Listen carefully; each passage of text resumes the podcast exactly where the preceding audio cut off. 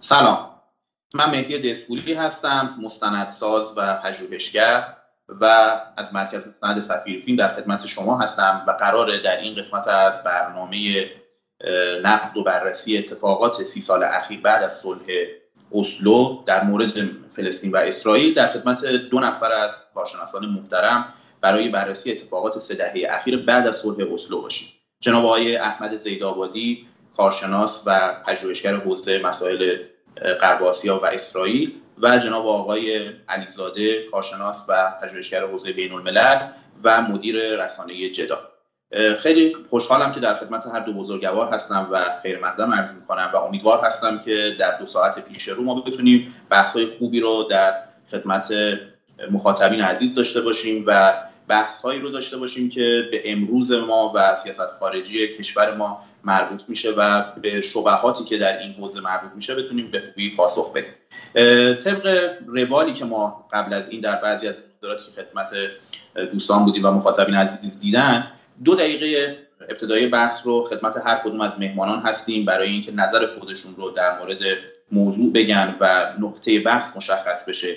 و بعد از اون به امید خدا پنج دقیقه بعدی رو به صورت ضربدری هر کدوم از دوستان نظر خودشون رو در مورد نظرات و مطالب مطرح شده میگن و آخر برنامه هم در دو دقیقه هر کدوم از بزرگواران هستیم برای جمع اگر ایرادی نداشته باشه ما با آقای زیدآبادی بحث رو شروع بکنیم به عنوان کسی که پایان نامه مقطع دکتریشون در مورد دین و دولت در اسرائیل بوده و در این حوزه سالها هستش که پژوهش می‌کنن نوشتن و افراد صاحب نظر هستن. و می‌خواستم نظر خود جناب آقای زیدآبادی رو در مورد صلح اسلو از دهه 90 میلادی تا الان بدونم و اتفاقاتی که در این سه دهه در مورد اسرائیل و فلسطین اتفاق افتاده. یه نکته هم من بگم و دیگه خدمت های زیدآبادی باشیم. این مناظره و این بحث در حاشیه رونمایی و اکران مستند ودا با اسلحه داره اتفاق میافته که تقریبا دو ماه قبل رونماییش در دانشگاه شریف انجام شد و اگر مخاطبین محترم رسانه جدال و مخاطبین محترم مرکز مستند سفیر فیلم در خاطرشون باشه. ما اون مناظره رو هم خدمت جناب آقای علیزاده و آقای زیبا کلام بودیم که مناظره به نظرم مهم و جالبی بودش و امیدوار هستم که این مناظره هم مناظره خوب و جدی باشه. آقای زیدآبادی در خدمت شما هست.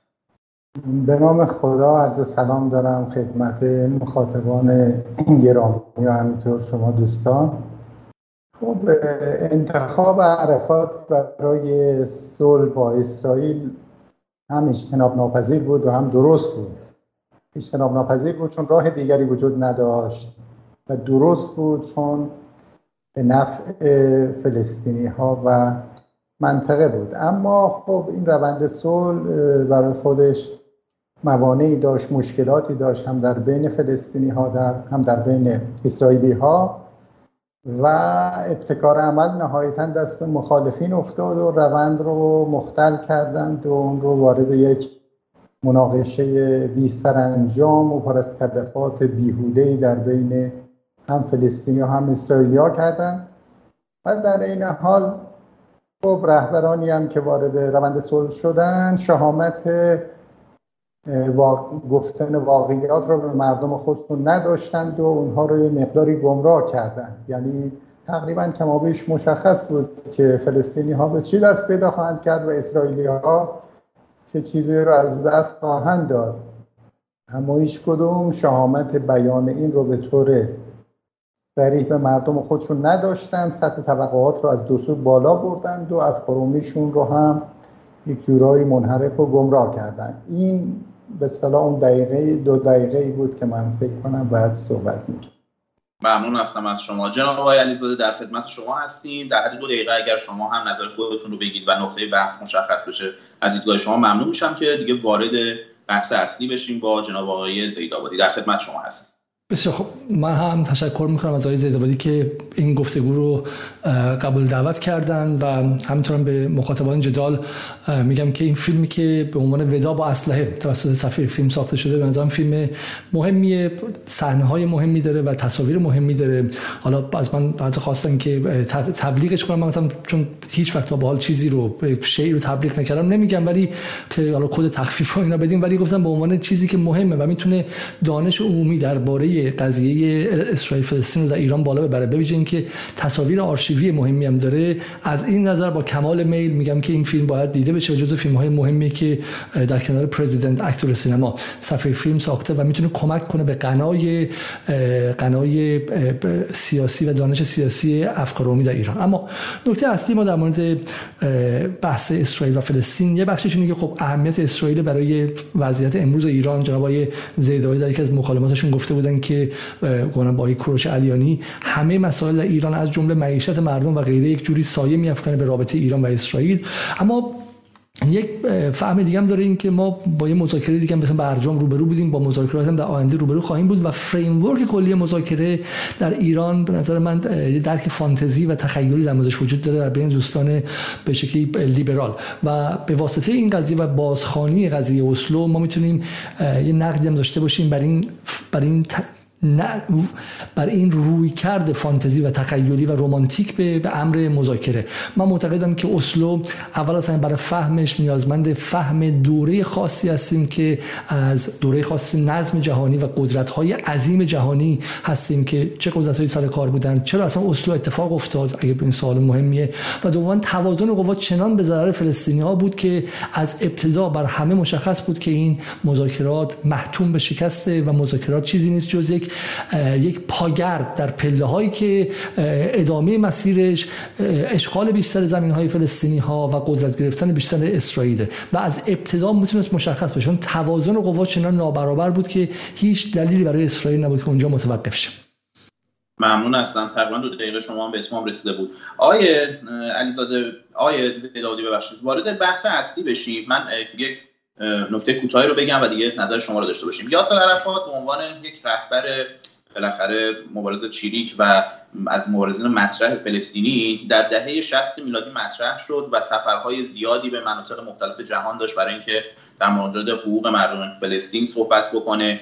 خودش رو به عنوان یک رهبر جامع اطراف فلسطینی مطرح کرده بود که به عنوان رهبر اول مردم فلسطین شناخته می‌شد و مختصاتی داشت که دیگه احتمالا همه مخاطبینی که دارن این برنامه رو می‌بینن یک مقداری از اون اطلاع دارن. این رهبر کاریزماتیک این رهبر مشهور این رهبر معروف فلسطینی و مطرح جهان عرب در اوایل دهه 90 میلادی به صلح رسید و اینکه دیگه اسلحه رو کنار بذاره اصطلاحا با همین اسمی که ما بر مستندم گذاشتیم ودا با اسلحه با اسلحه خودش ودا بکنه و بیاد و با رهبران وقت اسرائیل که حالا بالاخره الان هم هنوز مطرح هستن با اینکه اونها هم دیگه در این دنیا نیستن و مردند ولی بالاخره اسحاق رابین نخست وزیر وقت بود و شیمون پرز و حتی جایزه صلح نوبل رو هم بردن. چه شد که به نظر شما عرفات به اینجا رسید و حاضر شد که بالاخره با اسرائیلی ها صلح بکنه و اسلحه رو کنار بذاره؟ و اون تأثیری که این صلح گذاشت بر مسئله فلسطین به نظر شما چه بود که ما هنوز هم بعد از سی سال داریم در موردش بحث می‌کنیم؟ اسلو و قبلش حالا مذاکرات مادرید چه نقطه عطفی در تاریخ غرب آسیا و مسئله اسرائیل و فلسطین بود؟ بله من راجع به اون فیلمی که ساخته شده یه اظهار نظر کوتاهی کنم. بنظر من مستند شبیه همین چیزهایی که تو تلویزیون ساخته میشه. یعنی روایت یک جانبه است دقیق نیست تحولات پشت سر هم ذکر نشده و به خیلی از تحولات مهم و دلایل هم اشاره نشده. و هر حال این مشکلات رو به یک لحاظی داره. اما ببینید جنبش مسلحانه فلسطینی بخشی از یک حرکت در واقع جهان سومی در یک فضای جنگ سرد بود. در اون دوره بالاخره جهان به دو قطب حالا سرمایه‌داری و سوسیالیسم تقسیم شده بود و معمولا کشورهای جهان سومی اونهایی که ضد غرب بودن یا به نحوی علیه اونا کار می‌کردن دست به یک حرکت های مسلحانه ای می‌زدن جنبش فلسطین هم خب تحت تاثیر این بود. هر حال اسرائیل یک متحد جهان غرب و سرمایداریه و صاف هم همیشه روابط نزدیکی با اتحاد شوروی داشت. با در واقع به پایان رسیدن امپراتوری روسیه و همین که دیگه ضعف و سقوط این سیستم آشکار شد ضرورت یک تغییر فازی در مسئله فلسطین هم احساس شد و این رو خود عرفات هم دریافت. از جنبش از حرکت های مسلحانشون تقریبا هیچ سودی نجسته بودن جز اینکه خب رهبرانشون اینجا اونجا ترور شده بودن از اطراف مرزهای اسرائیل رنده شده بودن از اول اردن بودن بعد اونجا به ناچار رفتن لبنان در لبنان مورد هجوم قرار گرفتن رفتن به تونس تبعید شدن اونجا هم به هر رهبرانشون مثل ابو عیاد ابو جهاد دیگرانی مرتب ترور می شدن بنابراین از اون حرکت های مسلحانه و هواپیما ربایی که حالا بالاخره گروه سپتامبر سیاه می‌کرد یا گروگانگیری در مونیخ و اینها چیزی آید فلسطینی ها نشده بود.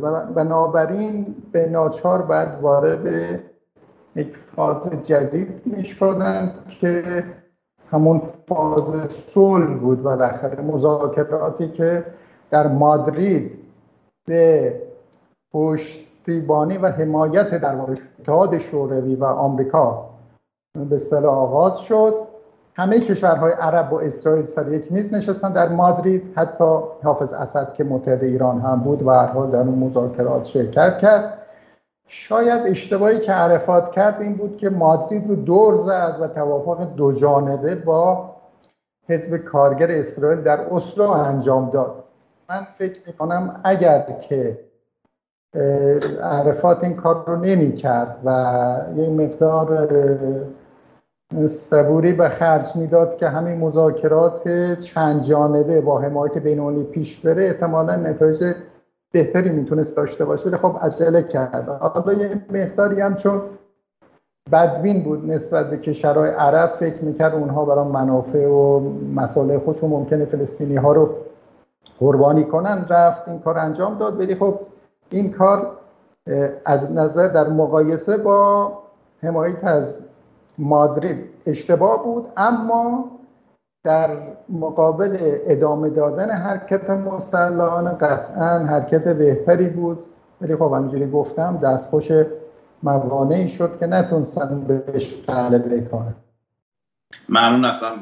سه دقیقه و پنجاه ثانیه از زمان شما گذشته. یک دقیقه و ده ثانیه فرصت دارید آقای زیدآبادی. اگه نکته ای دارید در خدمت شما باشیم و الا زمانتون. save بشه برای بخش بعدی. آره save بشه. باش. پس ما یک دقیقه و ده ثانیه برای شما داریم. آقای علیزاده در خدمت شما هستیم. من خواستم حالا نکاتتون رو در مورد صحبت های آقای زیدآبادی بفرمایید و اینکه بالاخره این نقطه عطفی در تاریخ بود دیگه که یاسر عرفات اصلا خودش رو کنار گذاشت و به صلح با اسرائیلی ها تن داد و یک اتفاق بالاخره تاریخی در غرب آسیا هم بود که اون نزاع عرب و اسرائیل به ظاهر برای یک مقطعی به فرض مثلا متوقف شد اما سرعت باز انتفاضه شروع شد و اتفاقات جدیدی رقم خورد خواستم نظر خودتون رو بدونم و اینکه نگاهتون نسبت به صحبت های زیدآبادی رو بفرمایید ممنون میشه بسیار خوب. بعضا اصل حرف رو آقای زیدآبادی زدن دقیقا. به چه گفتگوهای مادرید در چه background ی اتفاق افتاد؟ در background این که نظم دو قطبی جنگ سردی فرو پاشیده بود. و نظم تک قطبی آغاز شده بود. اولین قدم نظم جدید هم چه بود؟ حمله و لشکرکشی عظیم آمریکا به خلیج فارس به غرب آسیا و زدن صدام حسین و عراق و تغییر معادلات غرب آسیا. درسته. اگر بپذیریم که چنین اتفاقی افتاد حالا ببینیم تبعاتش چی بود.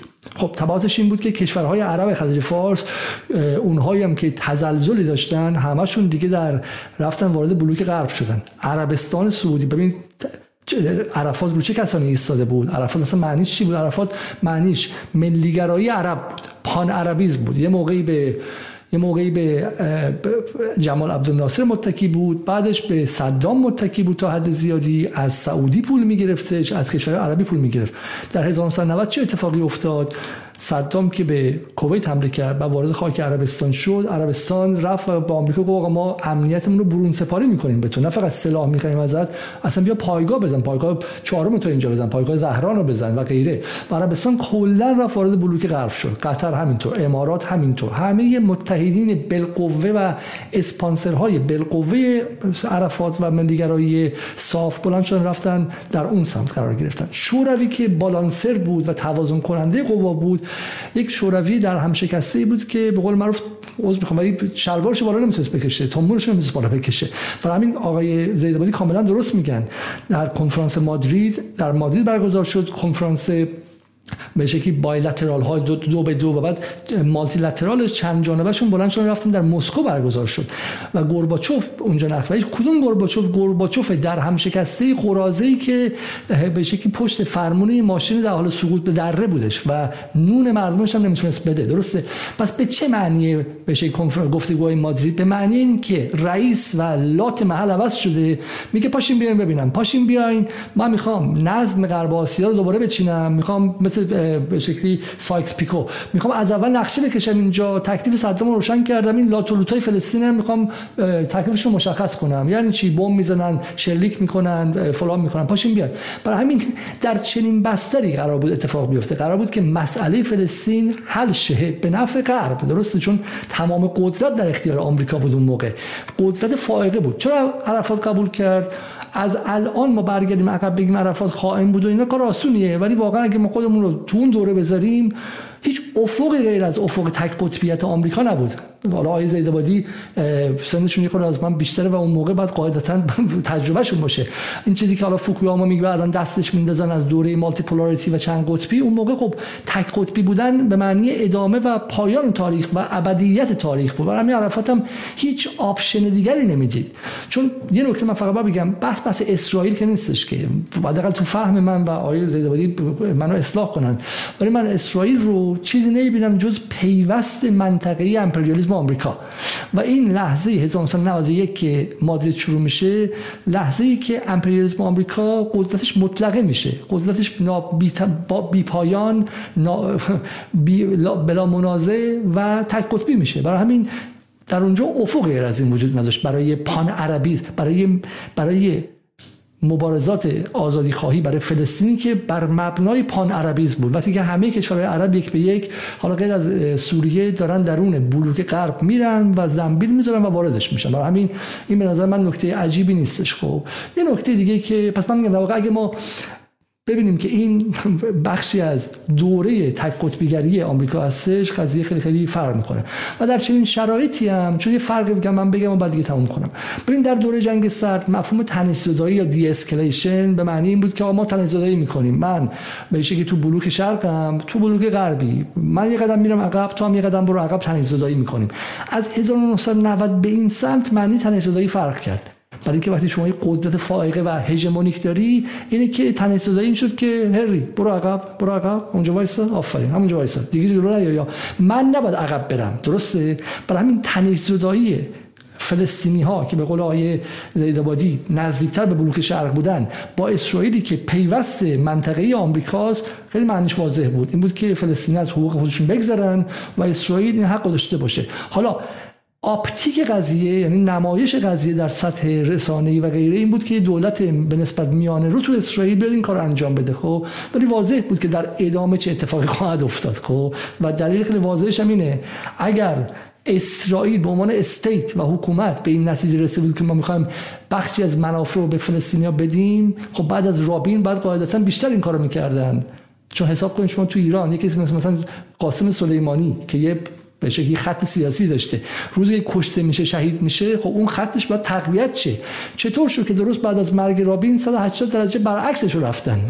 به جای اینکه مخالفان رابین خل سلاح بشن بعد از این قضیه سرشون پایین بیفته سر شرمسار بشن از ترور رابین توسط یه همفکری خودشون تمام قدرت رو گرفتن. برای خیلی واضحه که حکومت اسرائیل در دست بالا بود. ببخشید. خواهش 5 دقیقه و 48 ثانیه شد. آقای آیه آیه علیزاده ببخشید. آیه زیدآبادی یه سوال مهمی هم در مورد عرفات داره که حالا به این سوال هم بس رفت داره. این عرفات فکر می‌کنم در کمتر از مثلا 48 ساعت 72 ساعت بعد از پیروزی انقلاب اسلامی ایران به ایران سفر کرد و خیلی هم نکته جالبی بود که زمانی که اومد ایران بدون دعوت اومد و بهش هم گفتن آقا چرا پاشدی اومدی ایران؟ گفتش که آدم مثلا به خونه خودش که می‌خواد بره که دعوت نیاز نداره و من مثلا ایران خونه خودم می‌دونم پاشدم اومدم. همین عرفات دو سه بار بعد از این هم به ایران اومد اما دوره جنگ با صدام پشت سر صدام قرار گرفت و صدام حمایت کرد.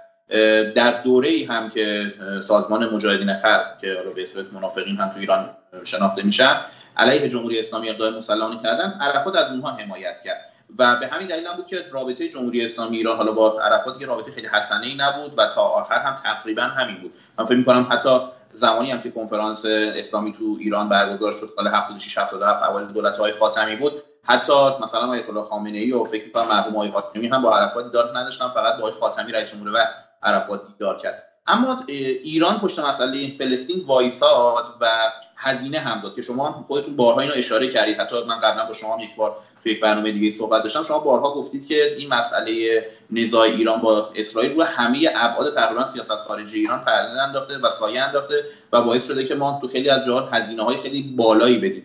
به نظرتون دلیل این که جمهوری اسلامی ایران از عرفات فاصله گرفت. حتی منتقد مذاکرات صلح اسلو هم بود منتقد مذاکرات مادرید هم بود.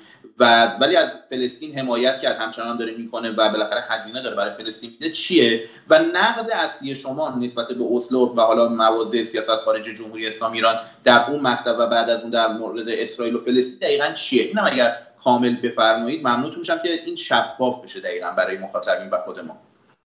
شما یه مسابقه قبلی با من کردید تو تیو که گذاشتید. تقریبا من دیدم همه اظهار نظر کرده بودن که شما خیلی بیشتر از من حرف زده بودید. فکر کنم که متهم نشید باید سوالاتون کوتاه کنید. چون تقریبا بلا استثنا به این ایراد گرفته بودن.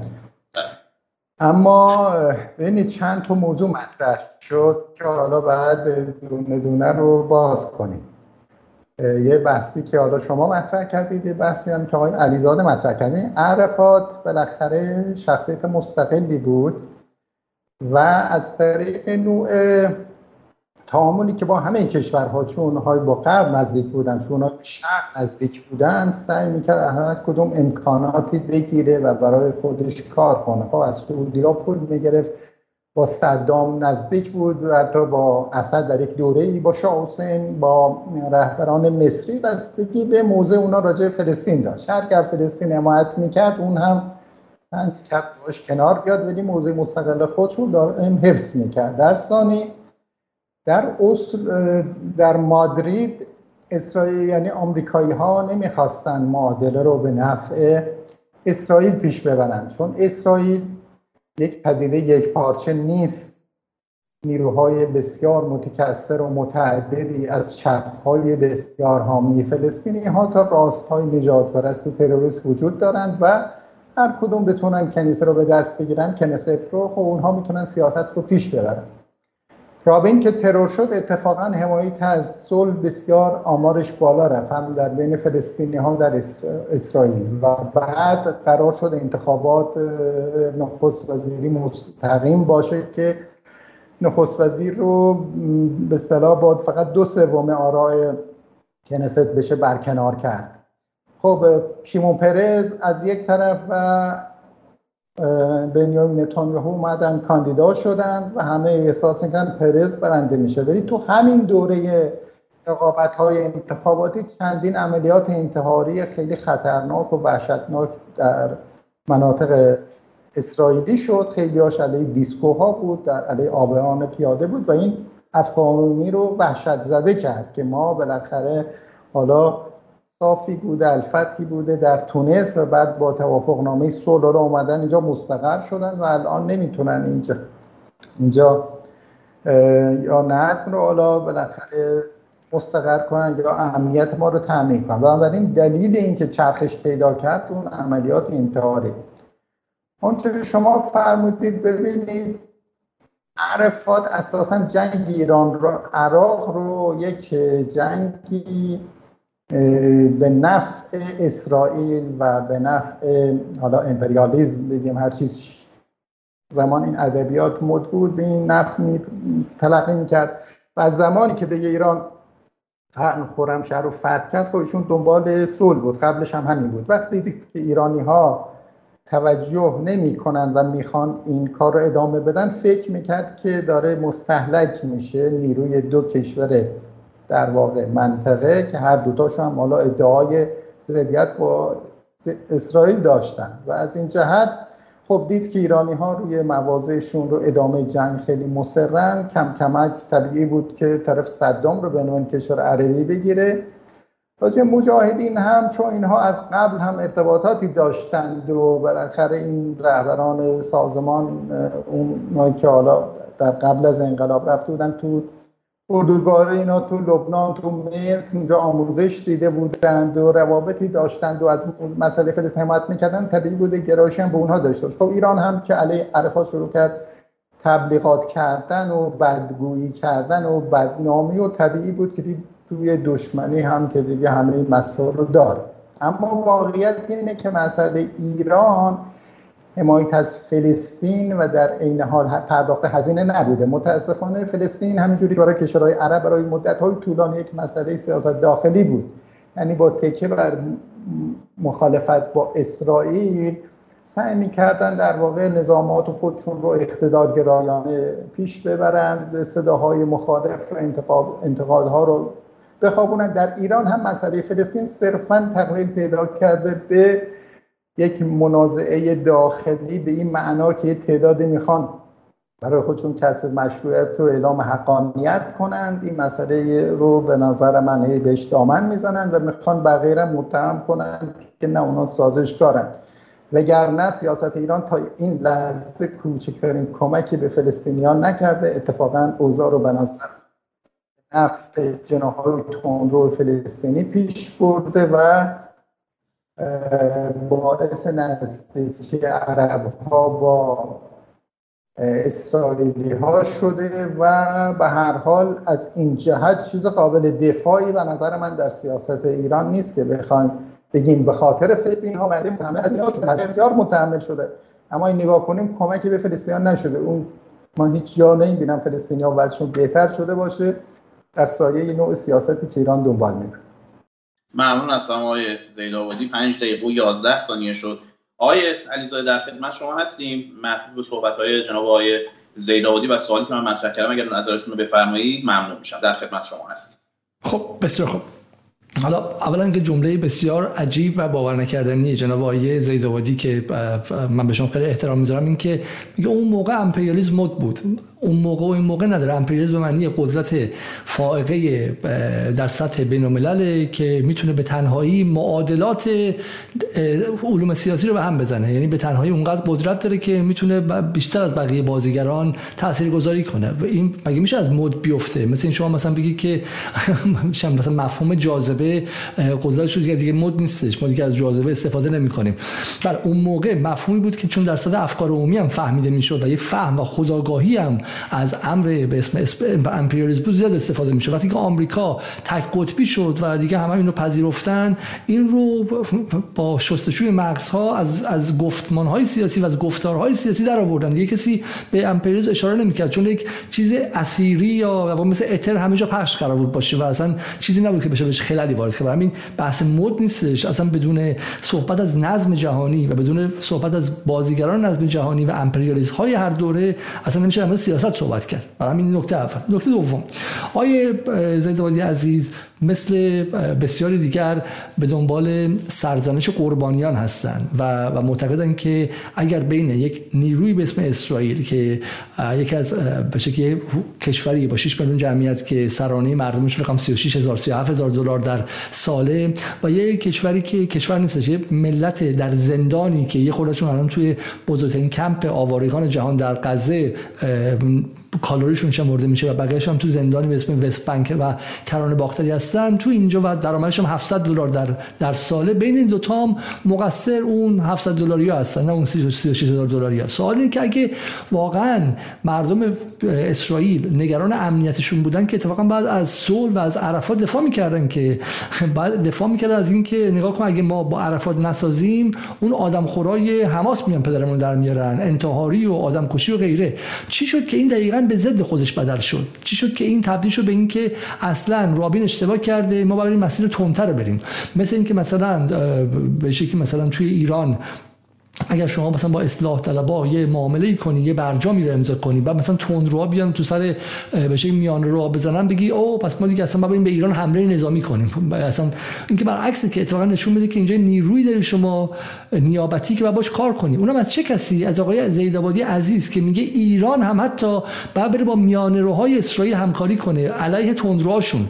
یه میان رو به اسم عرفات اونجا بوده که باش صلح بسته بودن. کسی اگه واقعا این تفکر سیاسی که ما باید با نیروهای داخل رقیب و دشمنمون کار کنیم و اونا رو شکاف بندازیم بینشون یه آدمی مثل عرفات حاضر بوده. کافی بود که بهش اپسیلون کمک می‌شد. کافی بود همون 690 میلیون دلار که هیچه هیچ. بهش داده می‌شد که بتونه یه خود رفاه بده به بخشی از جامعه فلسطین. حماس دود می‌شد می‌رفت هوا. حماس کسی نمیخواستش که. آقای زیدوادی من تعجب می‌کنم که علت و معلول رو با هم قاطی می‌کنه. علت این که اسلامگراها محبوب شدن در اونجا و قدرت گرفتن اسلامگراها که قدرت جوهری نداشتن که. این بود که ملدیگراها و به شکلی صاف نتونستن اون وعده هایی که داده بودن رو دلیور کنن و, و تحویل مردم بدن. و دوم نتونستن از معیشت اولیه مردم دفاع کنن اصل قضیه اینه. اینه که عرفات شکست خورد یک یک به شکلی امتیازات وسیع داد و و اعتبار خودشون از بین برد ولی نتونست رو دلیور کنه. خب و سلام خب مثل قضیه برجام. الان تو برجام مقصر اینه که مثلا ما آیزه قطع شده متاسفم بسیار خوب. پس ببین پس ببین در واقع اصل قضیه مثل مثلا بحث برجام ما بگیم که آقا مقصر این بوده کسی که رو موشک نوشته مرگ بر اسرائیل. حالی که تو اینجا توازن واقعی قوا رو نگاه کنیم آمریکا است که از برجام اومده بیرون به ضربه زده و این باعث شده که دست لیبرال ها و طرفداران مذاکره تو ایران بسته تر شه. پس واقع اگر شما می‌خواین در ایران راه مذاکره یا اصلا راه خلع سلاح بازشه قاعدتا اینه که آمریکا باید بهشون کمک کنه. آمریکا باید به اصلاح طلبها کمک کنه باید به روحانی کمک می‌کرد. اگه شما می‌خواستین خل سلاح رو در به فلسطین تشویق کنید باید قاعدتا به امثال عرفات کمک می‌کردین. خیلی هم کمکش آسون بود. کمکش به قول انگلیسی پیناتس یعنی یه بادوم زمینی بود. 690 میلیون دلار. و عرفات میگه به من 40 میلیون دلار دادن در کل این سال خب؟ و من چه نتیجه از این می‌گیرم؟ در بعضی جاها به نظر میاد که سیاست سیاست اون کشور متقابل و رقیب این نیستش که بتونه به صلح دائم برسه. اینه که اتفاقا می‌خواد نابود کنه. ما اینو تو روسیه دیدیم بعد از فروپاشی. به یلتسین کمک نکردن و تا مرز فروپاشی روسیه رو بردن. ما اینو تو ایران دیدیم بعد از اومدن اصلاح طلبا. به جای اینکه به اصلاح طلبا کمک کنن رفتن تو سطح اینکه نابود کنن. چون state ایران و حکومت کلی ایران برای آمریکا در اون لحظه خطرناک و زیادی بزرگ بود. و در مورد اینجا ما دیدیم. دنبال این که فلسطینی رو از هم چند پاره کنن و بعد کل اون قضیه رو بگیرن. چون در این من جمله بگم تموم کنم. در قاموس کلی state اسرائیل به رغم همه اختلافات چند چیز هست. از رود تا دریا از رود تا دریا یعنی از رود اردن تا دریا با همش مال ماست و هیچ کسی در اسرائیل هم جرئت نداره بگه که آقا ما باید این دو دولتی رو بپذیریم هیچ وقت. خب این دو هر یهودی یا هر یهودی نمایی در هر جای جهان می‌تونه بلند شه بره تو اسرائیل. نشونش هم اینه که با یک دست تو مادرید داشتن با یک دست تو مادرید داشتن با مرد با عرفات حرف می‌زدن. با یه دست دیگه در باز کرده بودن. زیدبادی خوب می‌دونه. در باز کرده بودن. یه میلیون نفر از شوروی و شوروی سابق به اسم یهودی بدون اینکه نه مدرک داشته باشن نه باباشون یهودی باشه نه مادرشون یهودی باشه با ادعای اینکه یهودی داشتن مهاجرت می‌کردن این دفعه جمعیت اسرائیل یه میلیون نفر بیشتر شد. برای همین دنبال صلح نبودن. ممنون هستم. 6 دقیقه و 16 ثانیه شد. جناب آقای علیزاده. آقای بودید خدمت شما باشیم. نکاتتون رو در مورد صحبت های علیزاده من می‌خواستم بدونم. یه نکته کوتاه فقط بپرسم. آقای ظریف چند شب پیشم تو بحثی کلاب پاس داشتن یه نکته رو گفتن که شاید بدی بود و تا حالا گفته نشده بود و گفتن اون صحبتی که جورج بوش پسر سال 2002 داشت و ایران محور شهر نامید به دلیل این بود که ایران یک محموله تسلیحاتی رو کمک کرد به عرفات و اون باعث شد که اون اتفاقات رقم بخوره. من خواستم واقعا بدونم که نظر شما چیه؟ حرف آقای ظریف و صحیح می‌دونید یا چون تا خیلی در مورد حتی تو رسانه غربی هم صحبت نشده بود. و واقعا جمهوری اسلامی ایران کجای مسئله فلسطینه و چقدر ما سیاست خارجیمون درگیر با این مسئله است؟ و به نظر شما چقدر تا حالا ما تونستیم موفق باشیم؟ چقدر تونستیم ناموفق باشیم؟ قسمت قبلی شما فرمودید من خواستم اگه بشه در مورد این بیشتر صحبت بکنیم چون مخاطبینم قاعدتا براشون جذابتره که ما در مورد سیاست خارجی ایران حالا نسبت به این سی سال اخیر اتفاقات اسرائیل و فلسطین بیشتر بود. بله. ببینید امپریالیزم یک بحث به هر حال لنینیستیه و به هر حال مارکسیست های با گرایش لنینیستی مطرح کردن. نسبت به اینکه امپریالیزم یک دوره در واقع بالاتر از سرمایداری است و اینا. حالا من نمی‌خوام راجع به این صحبت کنم و این بحثا رو پیش بکشم. به هر حال اعتقاد یک نهله ایست از چپ ها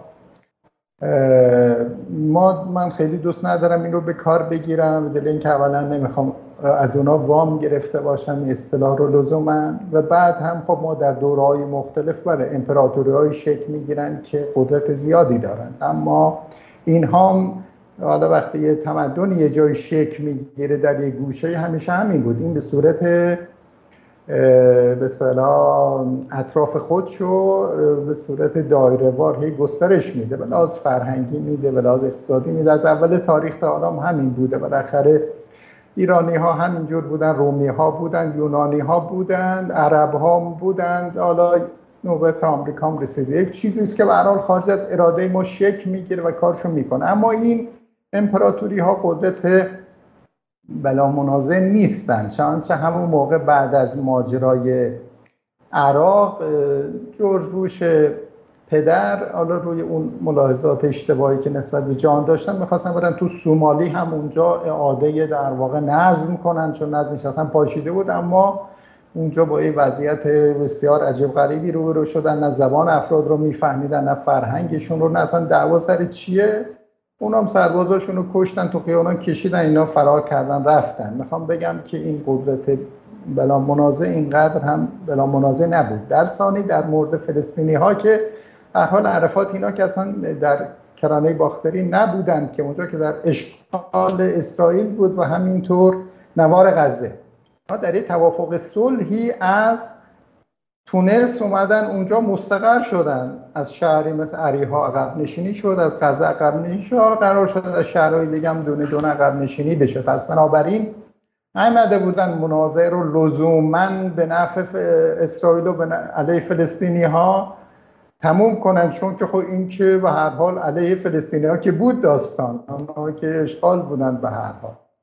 بنابراین وقتی که شما می‌خواین یک صلحی رو بالاخره مستقر کنید مجبورید دو جانبه ببینید و مقداری منافع طرف مقابل هم ببینید. اما میگم اونجا از بس مشکل زیاده یک تاریخ طولانی با یک جغرافیای کوچک و هزاران مشکلی که در این 80 ساله رو هم انباشته شده. خب این کار به این سادگی نبوده که بخوان پیش ببرن. بنابراین اصل بحث این بود که می‌خواستن یک کاری بکنن. و این هم که ما از طرف ضعیفتر انتقاد می‌کنیم به معنای توجیه طرف قویتر نیست. اسرائیلی ها قطعا تندروهاشون مقصرند اونها نمی‌خواستن امتیاز بدن. ولی نتانیاهو با یازده هزار رأی برنده انتخابات شد و بعدا هم مشکلات ایجاد که البته اون هم نهایتا از الخلیل مجبور شد نیروهاشو بیرون بکشه. حالا با یه فرمولی و اینها. هم بگم این بحث به این صورت بسیار سادهش نیست پیچیدگی هایی داره. بله طرفی داره که ظالمه چون اونجا رفته در واقع اشغال کرده. این اشغال از نظر جامعه جهانی پذیرفته پذیرفته شدنی نیست. بعد عقب بره. اینکه حالا چجوری عقب بره از چه راهی؟ فعلا محل مناقشه ماست. وگرنه نه من می‌خوام اسرائیل رو توجیه کنم نه شما فکر کنم بتونید دیگه فلسطینی ها رو بگید که این وسط مثلا هیچ کار اشتباهی نکرد. در مورد آنچه که آقای ظریف گفته من صحبتشون رو گوش نکردم اینجور خوندم توی این رسانه ها بله اون دوره ای که داره میگه یک کشتی این کارین ای به هر حال وقتی که به سمت فلسطین رفته بود من یادم دولت بوش به هر حال عرفات رو شدید تحت فشار گذاشته بود که این داستان چیست و برای چی این سلاح ها رو خواستید شما؟ و اون هی مرتب پاسخ می‌داد اما اسرائیل چیز آمریکایی‌ها نمیپذیرفتن و مرتب فشارشون تشدید می‌کردن که یک توضیح خیلی روشن به ما باید بدید تا عرفات ظاهرا قبول کرد که بله کشتی سلاحی بوده و اشتباهی هم صورت گرفته. اینکه آیا این ماجرا به خودی خود باعث شد که اونها ایران رو در محور شرارت قرار بدن؟ من نمی‌دونم واقعیتش اینه. ولی خب قاعدتا سیاست بوش این بود که این کار رو نهایتا انجام بده. چون همینجوری میگن به هر حال اونا دنبال یک نظم جهان، جهانی و منطقه‌ای بودند که از نظر خودشون می‌خواستن ثبات ایجاد کنند. ایران هم و رقم همکاری که در افغانستان کرده بود بالاخره ولی خب نهایتا اونجا رو چون به نفع خودش بود همکاری کرده بود به خاطر مسئله ایالات متحده که نبود. بالاخره اونجا دشمنی داشت به اسم طالبان که اومده بودن کنسولگری ایران رو گرفته بودند. دیپلمات ایرانی رو با خبرنگاراش کشته بودند و مرتب ارزندام هم می‌کردن. خب برای از بین بردن اینها یا روندنشون از افغانستان یک منافع مشترکی شکل گرفت و همکاری صورت گرفت. و طبیعی بود که چون ایران منظورش از این همکاری نبود که بقیه اختلافاتش رو با آمریکا یا حل کنه. اختلافات فراوان در حوزه های مختلف به ویژه در حوزه فلسطین هم بود.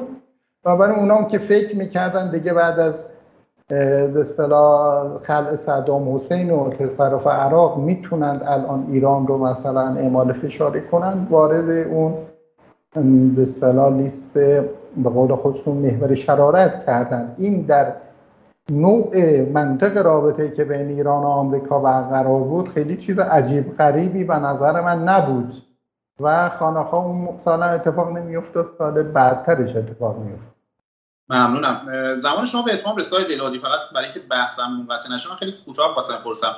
اون ایام دولتی که تو ایران روی کار بود دولت های خاتمی بود و دولت های خاتمی هم دولتی بود که تا اونجایی که همه ما می‌دونیم خیلی اهل تفاهم با غرب و حالا نزاعهایی به این شکل نبود. اون ایام به صورت مشخص این ماجرا حالا اگر ما فرض بگیریم که مثلا با قرائت های ظریف درسته شد چی شما می‌دونید؟ نوع نگاه داخل ایران تو اون مقطع نسبت مسئله فلسطین چطور ارزیابی می‌کنید؟ هم حاکمیت هم دولت وقت. خب سیاست خارجی رو سیاست های اصلی نظام تلقی میشه و اساسا در کنترل رئیس دولت نیست. واقعیتش اینه. اون در حق یک مجری معمولا شناخته میشه ولی خب موقعی که رئیس جمهور اون با اون سیاست های کلی حالا به لحاظ درونی واقعی همراه نیست سعی می‌کنه یک مثلا مانوف هم برای خودش بده که به جایم نمی‌رسه. بله آقای خاتمی می‌خواست مشکل رو با غرب حل کنه. اما موانعش زیاد بود. چنانچه در داخل هم می‌خواست خیلی کارا کنه و هیچ کدوم رو هم نهایتا نتونست انجام بده. همین بزرگترین دستاوردش کمی به بهار مطبوعات بود و همه می نوشتن یک شبه به دستور مرتضوی همش بسته شد. اما حتی نشریاتی که از زمان مهندس میر حسین منتشر می شد مثل مثلا پیام هاجر یا از زمان هاشمی مثل مثلا ایران فرد همه رو یک جا بستن. پس بنابراین دولت و اینا که خیلی کاری نبودن که بخوان پیش ببرند و بنابراین اون عناصر موثری همونایی که کشتیه رو به حال فرستاده بودن اونها هم که تعیین کننده هستن و طرف مقابل بعد از مدتی متوجه میشه که این دولتی که حالا سر کاره چقدر صاحب اختیار چقدر نفوذ داره یا نه. از سوی سیستم به عنوان دولت تحمیلی تلقی میشه که باید زودی فاتحش رو بخونید و خونساش کنید و بفرستش دنبال کارش. ممنون هستم. 8 دقیقه شده یک ثانیه شد. حالا ما متفاوتش رو ما لحاظ می‌کنیم برای آقای علیزاده. آقای علیزاده در خدمت شما هستیم. نسبت نکاتی که جناب آقای زیدآبادی فرمودن و نکات خود شما از بخش قبل باقی مونده بود پاس قبل این ساعت من بزنید. این نکته بگم. ببینید در مورد خود کل گفتگو. حالا آقای زیدآبادی گفتم مناظره نیست.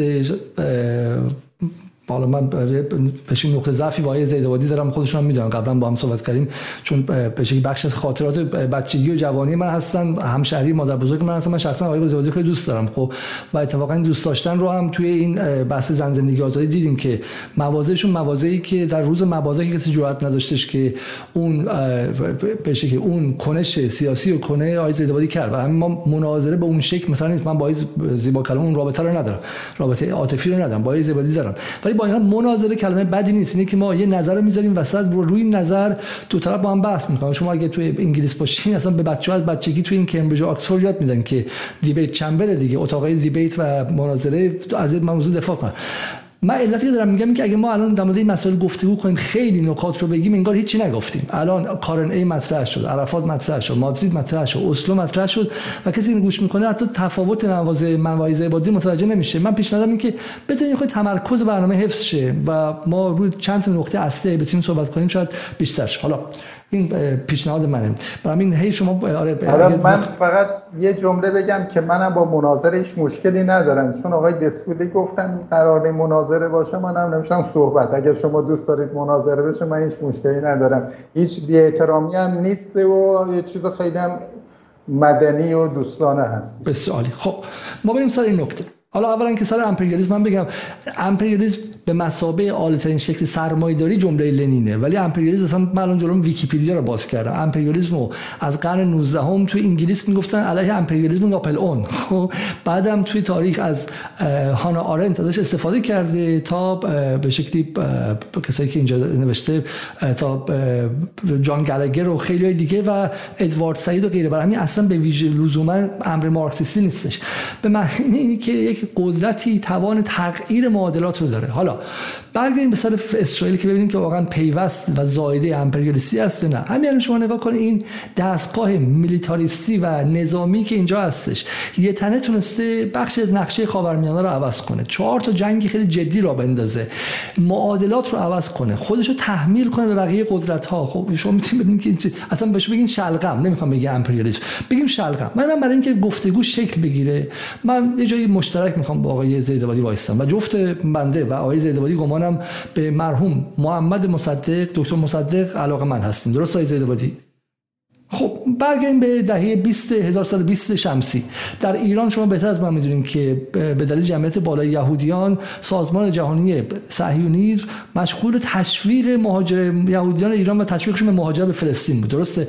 آژانس یهود در سال 1942 در زمان اشغال ایران در جنگ جهانی دوم موفق شد تا هیئتی رو با هدف کمک به آموزش دینی یهودیان به ایران بفرسته. خب ولی همون موقع دولت تحت اشغال ایران هم باش مخالفت شدید کرد. بعد چیکار کرد؟ در 1900 1947 ایران جز سه تا کشوری بود که علیه شکلگیری اسرائیل در سازمان ملل مخالفت کرد. دکتر محمد مصدق رابطه رو با اسرائیل قطع کرد. چرا؟ چون مصدق اتفاقا درک عمیقی از استعمار داشت. درک عمیقی از مفهوم حالا شما میگیم مفهوم شلغم داشت. شلغمی که آقا بقیه نیروهای قوی تری کشور کوچیکو می‌خورن. چه امپریالیسم اون موقع حالا شوروی باشه چه امپریالیسم آمریکا باشه. فرقی نداره. برای مرحوم مصدق که حالا بحث امپریالیسم بریتانیا هنوز مطرح بودش. درسته؟ برای همین در واقع این بحث ما با اسرائیل رو اگر شما بیارید تو چارچوب به جمهوری اسلامی اونم خانش اسلامگرایانه اونم خانش خیلی خاص مثلا ولایت فقیه بذاری. خب مخاطب ممکنه مثلا فکر کنید که شما دارید راست میگی. ولی واقعا به نظرم می‌خوره اجحاف در حق این بحث که یکی از کلیدترین بحث های غرب آسیا یعنی محله ماست منطقه ماست و اونو فراموش کنیم که آقا بالاخره این منطقه چه چپش چه راستش چه لیبرالش چه ملیگراش مثل مصدق چه بعد اسلامگراش مثل آیت الله خمینی همشون با این کشوری که یه دفعه از هیچ جا آفریده شده بود یعنی 3 میلیون 4 میلیون نفر از مجارستان و لهستان و آلمان و اتریش و فرانسه و از کشور اروپایی با سواد خیلی بیشتر از ما یعنی ما از اسرائیلیا به شدت بی سوادتر بودیم. در اون لحظه ورود. ما ایرانی ها ما عراقی ها ما ترک ها برای اینکه اروپایی بودن مسلح به دانش روز. قبلش خیلیشون داشتن توی لابراتوارهای نظامی کشورهای مدرن اروپایی کار می‌کردن. سواد ریاضی سواد پزشکی سواد فیزیک سواد شیمی سواد کامپیوتر همه چیزهایی که در اون موقع علم روز بود آوردن با خودشون توی محله. معلومه که قدرت فائقه میشن خب؟ و این مثلا مثلا مثلا جمهوری اسلامی نیست. مثلا اینکه اگر اگر دکتر مصدق بود با اسرائیل چیکار می‌کرد؟ من گمانم دکتر مصدق می‌دونست که اسرائیل خطریه. برای هر کشوری که بخواد در این منطقه مستقل بشه مستقل بشه خب؟ و و به نظر من اگه از اینجا بحث شروع کنیم خیلی بحث جدیتری. این نکته دیگه من بگم. آیه حالا بحث خود چیزه بحث میچرخه. می‌خوام رو همینجا شروع کنیم رو اینکه آقا اسرائیل برای ایران خطر هست یا نه؟ بحث حالا مادرینا که خیلی چیز دیگه چون هر کمشون جزئیاتی داره. آیه زیدوادی میگن که اصلا عرفات تو اسرائیل تو فلسطین نبود توی تونس بود درست میگن. ولی بحث اینه که مادرید یه چیز عظیمی به اسرائیل داد. مشروعیت بهشون داد. درسته؟ اسرائیل بالاخره اولا که انتفاضه بود. انتفاضه ای که آمار و ارقامش باز میگم جلو من ویکی‌پدیا خیلی چیز عجیب هم نیستش خب؟ 15 هزار نفر در اون مدت معذرت خب 120 هزار نفر مجروح شدن خب؟ 15 هزار نفر دستگیر شدن. هزار و خورده ای از فلسطینی ها 1900 نفر کشته شدن خب؟ یه تعداد زیادی از اسرائیلیا کشته شدن خب؟ حدودا 359 نفر از اسرائیل کشته شدن خب؟ برای همین کم چیزی نبود بلکه انتفاضه اتفاق افتاده. جهان عرب هنوز تو رودرواسی با افکار عمومیش مجبوره که از مسئله فلسطین دفاع کنه. به این سادگی نیستش که خب؟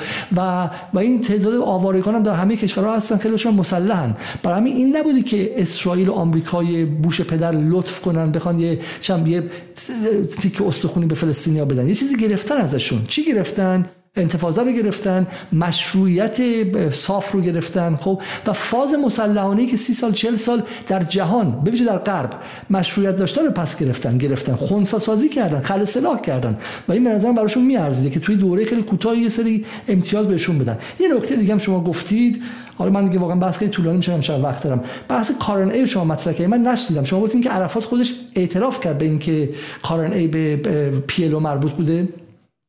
آقای زیدابادی نهایتا یک نامه نوشته بود به بوش هم موقع آدم بوش گفته بود حالا این نامه برای ما دیگه به رضایت بخشه. یک جوری بالاخره ظاهرا پذیرفته بود اما رسما اعلام نشد. آن بسیار خوب. من چون اتفاقا برای برنامه امروز و از صحبت های ظریف نشستم در مورد کارنی دوباره خوندم.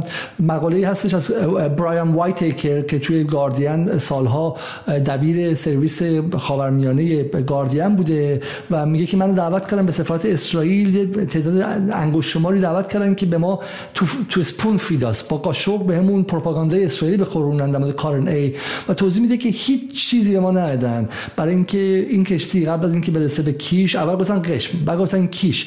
بعد قبل از اون سودان بوده همه جا بوده. بعد روز دهم و یازدهم دسامبر می‌رسه به کیش به قول خودشون بعد روز سوم ژانویه می‌رسه به نزدیکی اسرائیل. بعد اگه این توش اسلحه بوده چرا از کانال سوئز که میگذشته مصری‌ها نرفتن توقیفش کنن؟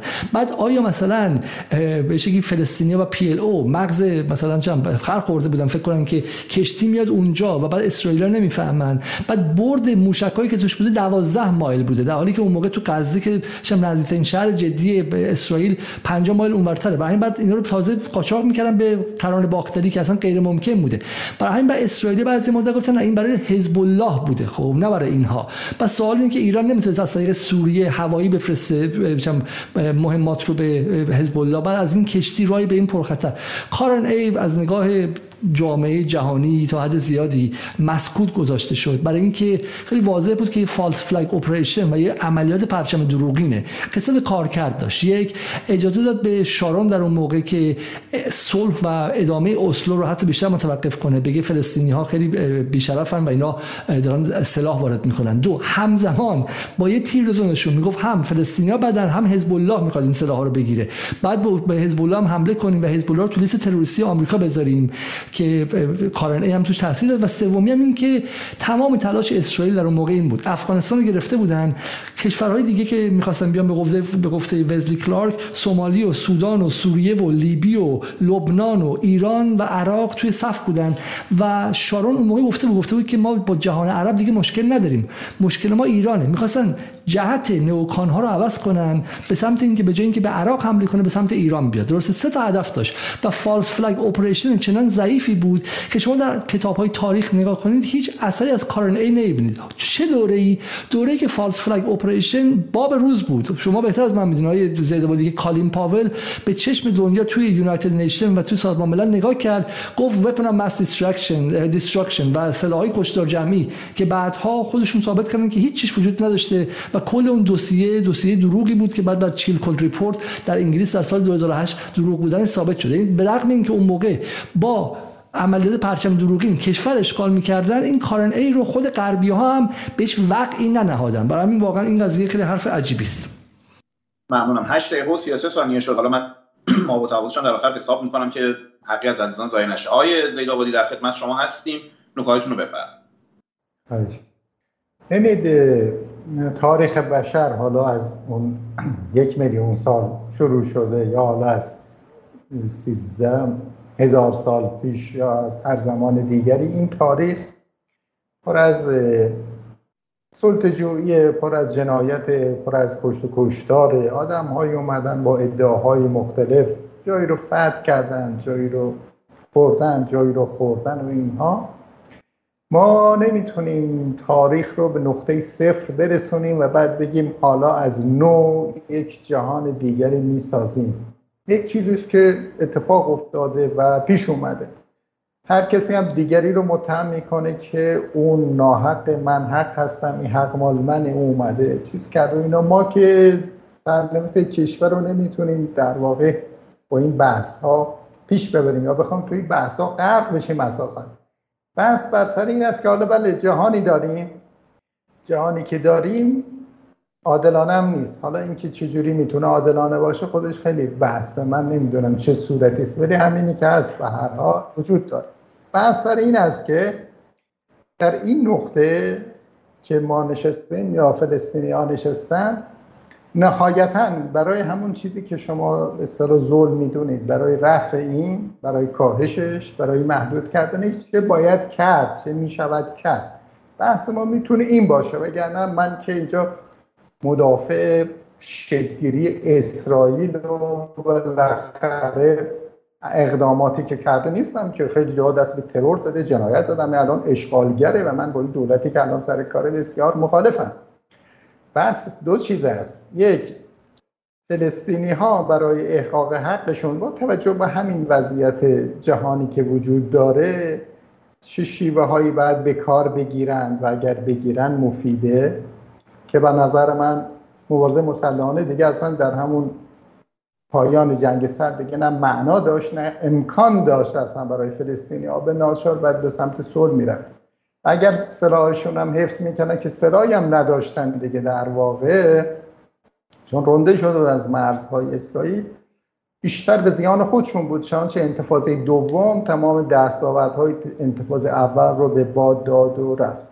بحث هم بحث دوم حالا ایران به عنوان یک nation state اگه قبول داریم بحث nation state رو چون که خب در فکر بسیاری از مذهبی های ما و در بعضی از ایدئولوژی های چپ خب یک نگرش های به اصطلاح جهان وطنانه وجود داره که خب من با اونها میونه ای ندارم. من برای بالاخره یک چارچوبی مثل ایران و منافعش و مردمش و اینها مسائلش برام خب مهم اولویت داره. بس بر سر این است که یک مسئله است در اون گوشه دون حالا اون گوشه خاورمیانه یا در کنار دریای مدیترانه اتفاق داره میفته یا افتاده. حالا مساله ایران و نگاه مردمش به این داستان چی از چه کانالی وارد بشی؟ چه کار کنی که نتیجه ای بده؟ و اینها. در واقع راجع به این میشه بحث کرد. من مطمئنم که اگر دکتر محمد مصدق الان رئیس جمهور حالا نخست وزیر یا یک کار ایران بود بدون تردید سیاست جمهوری اسلامی رو دنبال نمی‌کرد. اونجا تازه در آغاز جنگ سرد اون سر کار اومد خودشم قربانی جنگ سرد شد متاسفانه. جنگ سرد تبعات خاص خودش رو داشت. رفتار قدرت های بزرگ رو یک جوری به هر حال هدایت می‌کرد. در بعد از پایان جنگ سرد داستان متفاوت شده اساسا. اولویت های قدرت ها عوض شده و الان هم که حالا این نظام تک چند قطبی است که حالا به سمت دیگری میره باز اولویت ها فرق می‌کنه. بر اساس همه اینها باید ببینیم که خب فلسطینی ها چه باید بکنن چه ابزارهایی در اختیار دارند چجوری در همین دنیا میشه از اینها استفاده کرد و ایران هم بنا به منافعی که مردم تعریف می‌کنن سلاحش اینه که چه موضعی رو بگیره؟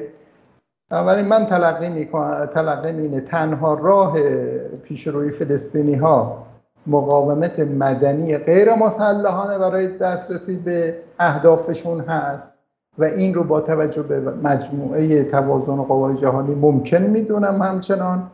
و سیاست ایران رو هم که دنبال نفی صلح و در واقع ادامه همین بحث‌های جنگ و ستیز و خونریزی این رو نه به نفع فلسطینی ها می‌دونم نه به نفع ایرانی ها راجع به اینو به طور مشخص میشه حرف زد. چه نفعی بردیم؟ بیم نشون بدیم.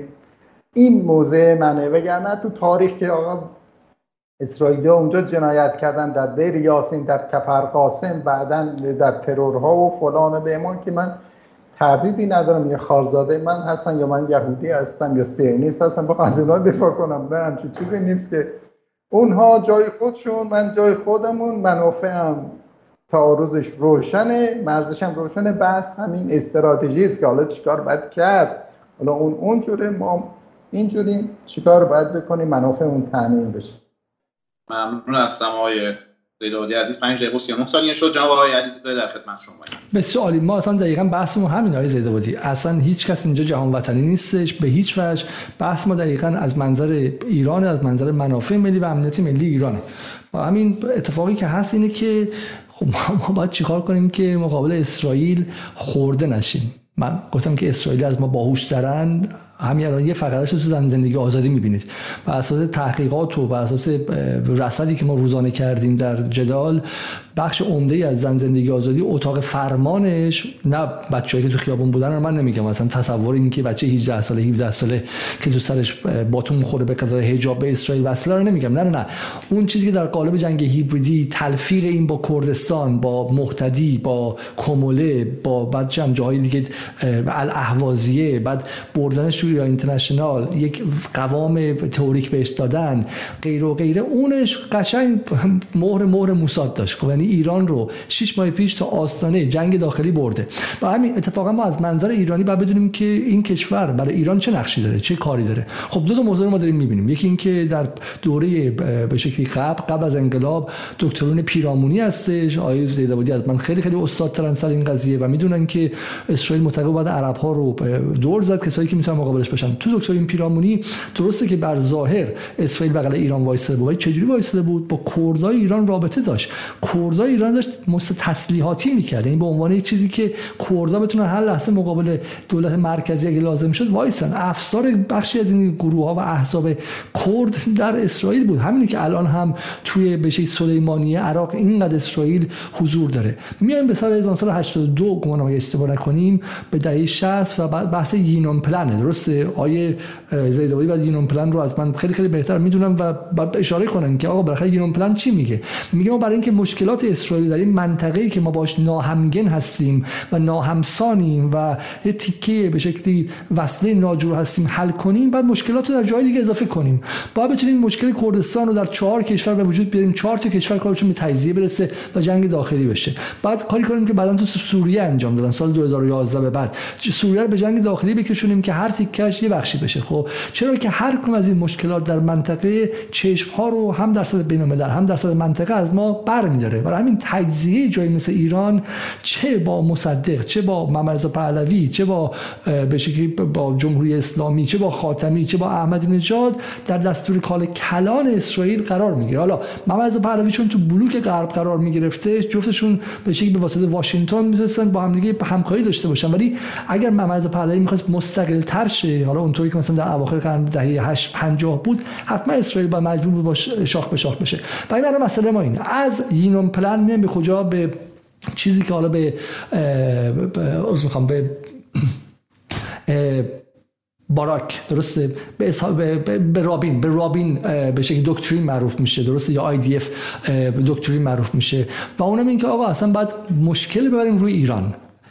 باز من قبل از اینکه بیام اینجا یه مقاله از گرس پورتر میخوندم که توضیح میده دقیقا برخلاف حرف آیه زیدوایی در مسابقه مختلف اینی که از 1991 به بعد در اسرائیل یک اجماعی شکل گرفت که ما باید بیایم دوربین بندازیم روی ایران و ایران به عنوان مشکل اصلی و مسئله security خود رو مطرح کنیم. بگیم آقا ایران داره security ما رو به خطر میندازه و به شکلی داره برای ما existential threat به وجود میاره. فارغ از اینکه ایران چیکار می‌کرد در دوره اول رفسنجانی که ایران به شکلی داشت آسته می‌رفت آسته میومد که اون ناوهای هواپیمابر آمریکایی تو خلیج فارس سراغ ایران هم نیان. خب توی دوره خاتمی که حالا زیدواری بهتر می‌دونه ایران کاری نمی‌کرد. خب بعد در دوره در بون کنفرانس مثال واضح مسئلهش اینه در بون کنفرانس حالا آیه زیدابادی حرف می‌زنه که من از اینجا از لای موهای شما نگاه کنیم بخار میاد بیرون. میگه توی بون ایران به خاطر خودش با آمریکا یا همکاری کرد. یعنی ایران مشکل طالبان که وزنشون نیم کیلو رو رفت با آمریکا حل کنه ولی پذیرفت که 500 کیلو و 5000 کیلو نیروی آمریکایی با ب 52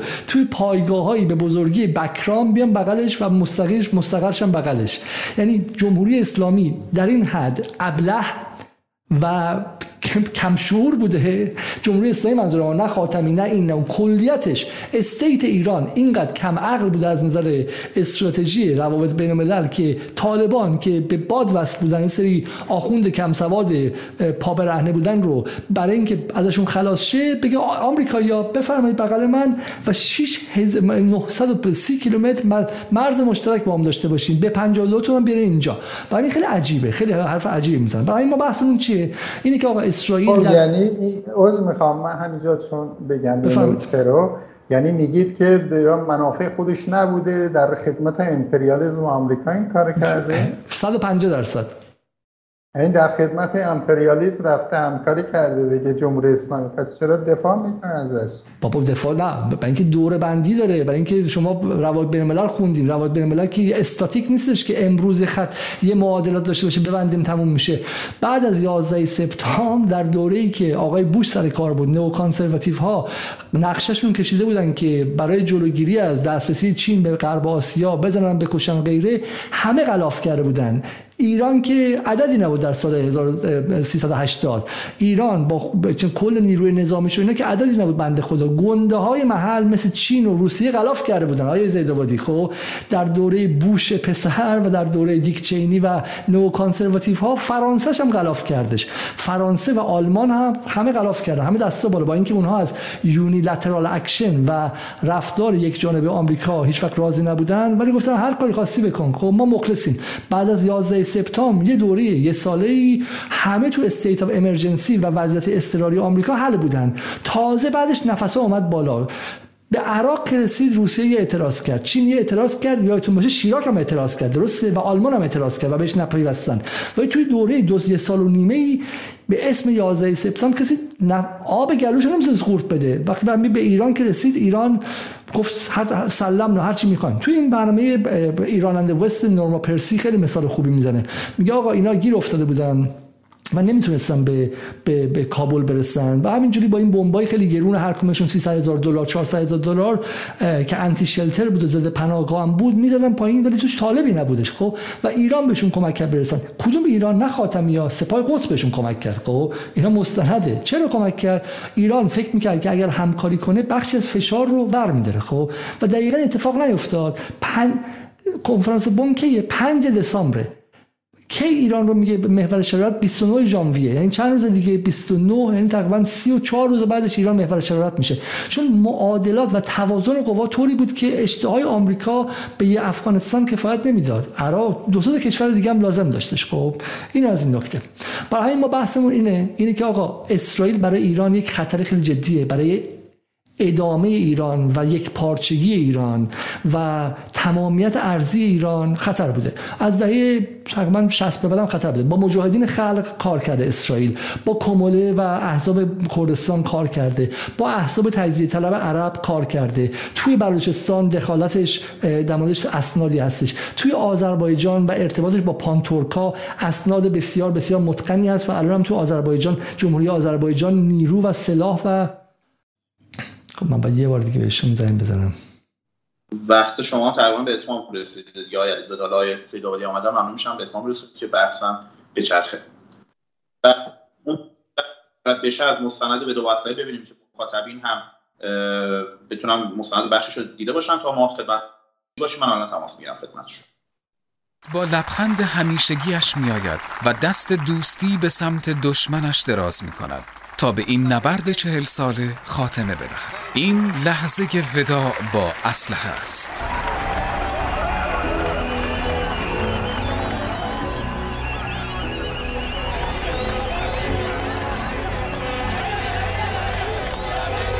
عرفات اطمینان دارد با به رسمیت شناختن یکدیگر دیگر دلیلی برای ادامه مبارزه وجود ندارد و یهودی ها و فلسطینی ها می توانند یک زندگی آرام را شروع و یک دوره جدید را آغاز کنند.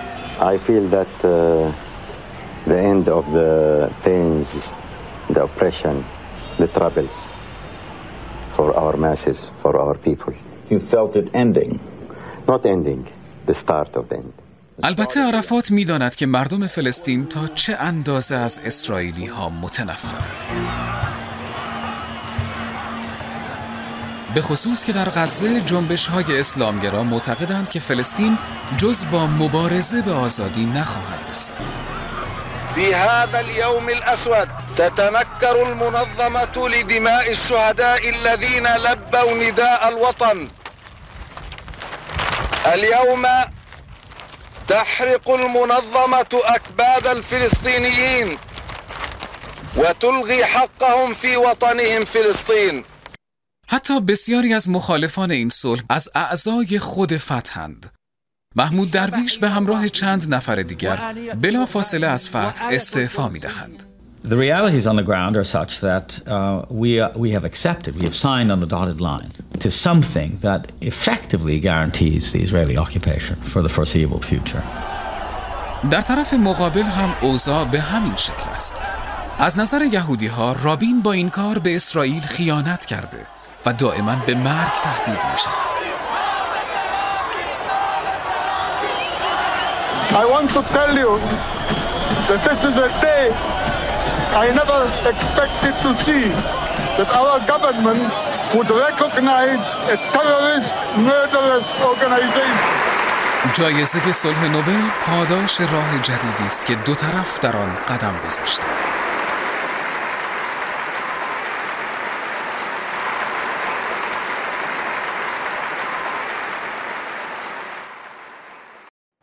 ممنون هستم از جناب آقای بواسطه از مخاطبین. ما بخشی از مستند به با اسلحه رو دیدیم که تولید مرکز مستند سفیر و دوستان می‌تونن داخل سایت تماشادات سفیر فیلم داتایار این مستند رو به صورت کامل ببینن. آقای زیدآبادی من زمان آقای علیزادم لحاظ کرده بودم چون شما تقریبا دو سه دقیقه نبودید. ما گفتیم از زمان استفاده کنیم. آیا به خدمت شمایی. اگر به جنبندی برسید ممنون شم که خدمت آقای زیدآبادی باشیم. زمان شما هم دیگه من دیدم تا خودش این آقای زیدآبادی دیگه بحث گفته شد دیگه. فهم کافی باشه. آقای زیدآبادی شما بفرمایید. ممنونم. 8 دقیقه و 16 ثانیه شد. آقای زیدآبادی در خدمت شما. ببینید خب اون چه متفاوت می‌کنه در واقع بحث من از آقای علیزاده. ما دو نگاه متفاوت به یک نظام جهانی به روابط بین الملل به نوع های ملی داریم و تا این حل نشه خب این بحث تا نهایت می‌تونه بدون نتیجه ادامه پیدا کنه. یعنی به هر حال ایشون میگن که من بسیار اینترناسیونالیست نیستم. در واقع بر اساس یک نگاه ملی گرایانه مسائل ایران تحلیل می‌کنم. خب این اولا نگاه ملی گرایانه به این مفهومی که حالا مد نظر منه. یعنی اصالت دادن به یک نیشن استیتی به اسم ایران و منافعش. خب این خیلی در دیدگاه های بسیاری از چپ ها به معنای چپ های مارکسیستیش نمی گنجه و حال اونجا دعوای بین دو قطبه در واقع رنجبران و استثمارگران و اینها که باید این دعوا نهایتا به جای خب در این نگاه من حالا ایشون اعتقاد دارن که نه اینجورم که تو میگه نیست. آی زید بادی آی زید بادی عذر می‌خوام عذر می‌خوام. لطفا به من انگ نزنین شما لیبرال هستین و به شکلی این از شما باید دور باشه. اینا کار به شکلی احزاب حزب توده و اینا بود انگ زدن. من یه سری استدلال گذاشتم بر اساس منافع ملی ایران. مارکسیست و رنج برای اینها رو من نمی‌دونم که شما از دل حرفای من چجوری استنتاج کردید. نه انگ نمی‌ذارن. این تو میگی لیبرال به من خیلی به این بر نمی‌خوره. اگر شما چپ به معنای چپ مارکسیستیش نیستید خب توضیح بدید دقیقا کجا نشستید تا بتونیم رابطه راحت تری برقرار کنیم. اونا رو به عنوان انگ که لیبرال من به عنوان انگ نگفتم. فکرم شما خودتون رو یک فرد معتقد به لیبرال دموکراسی می‌دونید و اگر فکر می‌کنید که این توهین آمیزه من دیگه استفاده نمی‌کنم. نه لیبرال دموکراسی حالا توهین که نیست ولی من یه نگاه در واقع حالا خیلی خودمون در قید و بند این بحثا نمی کنم و حال دیدگاه خودم رو دارم ولی آنچه برام اصالت داره فعلا همین کشوره است که اول این حفظ بشه و بعد برسید به مسائل دیگرش حالا اگر نگاه شما همینه که مشکلی نیست. من پس پس برای برای فهم خودم برای فهم خودم. پس شما جهان وطنی به معنی اینکه ارزش های لیبرال مثل دموکراسی مثل آزادی بیان مثل به شکلی حقوق اقلیت ها اونقدر ارجحیت داره که فراتر از ایران و عراق و اینهاست. بعد به جهان شمول تحقق ببخشه با این معتقد نیستین. شما از منظر ایران قضیه رو می‌بینید. نه اینا دو دو چیز مربوط به هم به این صورت نیست. یک سلسله ارزش های جهانی بدون شک هست چون که ما همه انسان هستیم و شکنجه نمیشه که تو ایران چیز خیلی مطبوعی باشه فقط تو آمریکا چیز بدی باشه که یا آزادی بیان. خب یک سلسله ارزش است که جهان شموله. و تقریبا میشه حالا غیر از اون نسبی گرایان افراطی بقیه روش که توافقی دارن. حالا یک سلسله مبانی دیگر درجه دوم هست که متناسب با فرهنگ کشورها می‌تونه فرق کنه. بنابراین اون جاهایی که بخواد افراطی بشه لیبرالیسم و ارزش های یک مثل ملتی یا یک طرز تفکری بخواد به همه جا سرایت کنه حالا نه به اون میشه مسئله داشت. نه, به اون معنی نه به اون معنی که برای ایرانی ها به عذر می‌خوام واسه حرفتون. به این معنی که برای ما ایرانی ها بالاخره برای اینکه ایرانی ها بخوان به آزادی بیان و حقوق بشر برسن با و ایرانی باشه. پس بحث بقا از منظر رئال پلیتیک اولویت بد داشته باشه. بر این به شکلی فضایلی که خیلی هم خوبه مثل آزادی بیان و ممنوعیت شکنجه و غیره.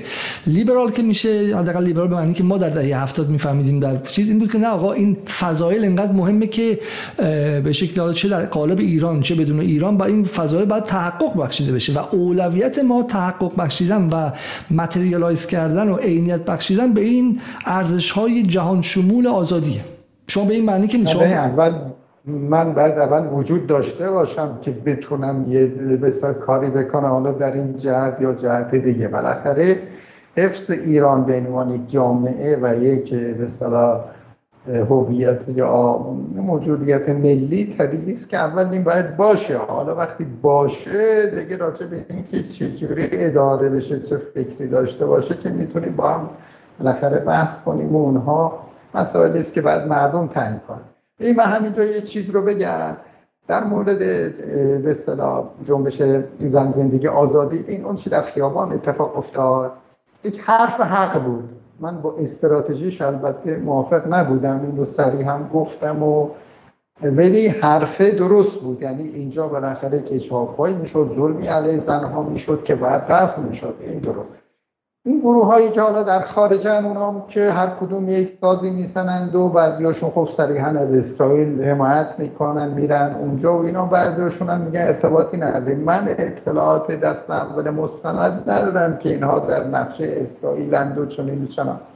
اما حرف در واقع این است که الان ما به عنوان ایرانی آیا ما ابتدا به ساکن مورد تهاجم و تهدید اسرائیل هستیم و این رو باید از طریق ابزارهای نظامی خونسا کنیم یا اونطور که اسرائیلی ها میگن یعنی موجود اعتماد توسط ای به اصطلاح دولت ایران نف میشه. می‌خوان هولوکاست رو تکرار کنه علیه ما با به دست آوردن در واقع سلاح هسته پس ما باید برای دفاع از خودمون هر توطئه علیه اینها لازم هستش انجام بدیم. این اول ما تکلیف این حل بشه. خب ایران وقتی با رهبران کشور با این طرفدارای خودشون در داخل حرف می‌زنن میگه اساسا مبنای حقانیت و مشروعیت ما این است با پدیده به اسم اسرائیل از اساس مخالفیم. در مجامع بینالمللی که میرن صحبت می‌کنن میگن نه اون است که ما رو تهدید می‌کنه. بالاخره این دوگانگی یا این عضو می‌خوام درویی باید روشن بشه. دو ببینید نقطه ضعف اسرائیل اتفاقا این نیست که بخواد باش بجنگی و یا توته کنی یا نابودش کنی. نقطه ضعفش صلحه یعنی برای مسئله فلسطین راه حل نداره. کلا سه راه که قابل تصور بیشتر نیست. یا ما باید طرفدار حقوق فلسطینی ها به معنای برپای کشور مستقل به پایتختی بیت المقدس شرقی باشیم. یه راه حله که تقریبا همه جهان میگن ما از این حمایت می‌کنیم. دو یک کشور بین رود تا دریا شکل بگیره با حقوق مساوی یعنی حق رأی که هر کدوم نفر یک رأی که دولت در واقع غیر صهیونیستی اونجا شکل بگیره. حالا اگر چه اکثریت گفتن به هر حال. و سه یک نظام آپارتاید یعنی فلسطین رو در اشغال داشته باشن کرانه باختری رو در اشغال خودشون داشته باشن.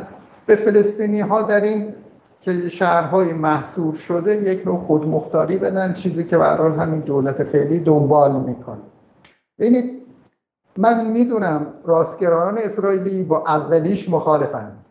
تقریبا عموم اسرائیلیا جز حزب مرتس اونم البته موافق نیست. چون حالا بعضی هاشون با اون حق رأی حق رأی مساوی یا حقوق برابر مخالفند و تمام جهان هم با این راه حل سوم مخالفه. بهترین استراتژی در رابطه با اسرائیل نه این است که شما موشک بسازید روش بنویسید این به اسرائیل بعد نابود بشه. دو دقیقه دیگه می‌رسه به اسرائیل. اتفاقا اگر شما اون پدیده رو بشناسید می‌دونید که از همه اینها بهره می‌گیره و می‌تونه اتفاقا مشکل فلسطینی ها رو بپوشونه تحت این عنوان که من یک تهدید مثلا حیاتی الان علیه بحث فلسطینی ها رو بل کنید بگذارید اول با عربا.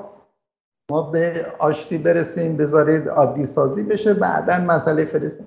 من میگم اتفاقا فلسطین می‌تونه در اولویت سیاست خارجی امور اسلامی به عنوان حتی نقطه ضعف اسرائیل قرار بگیره.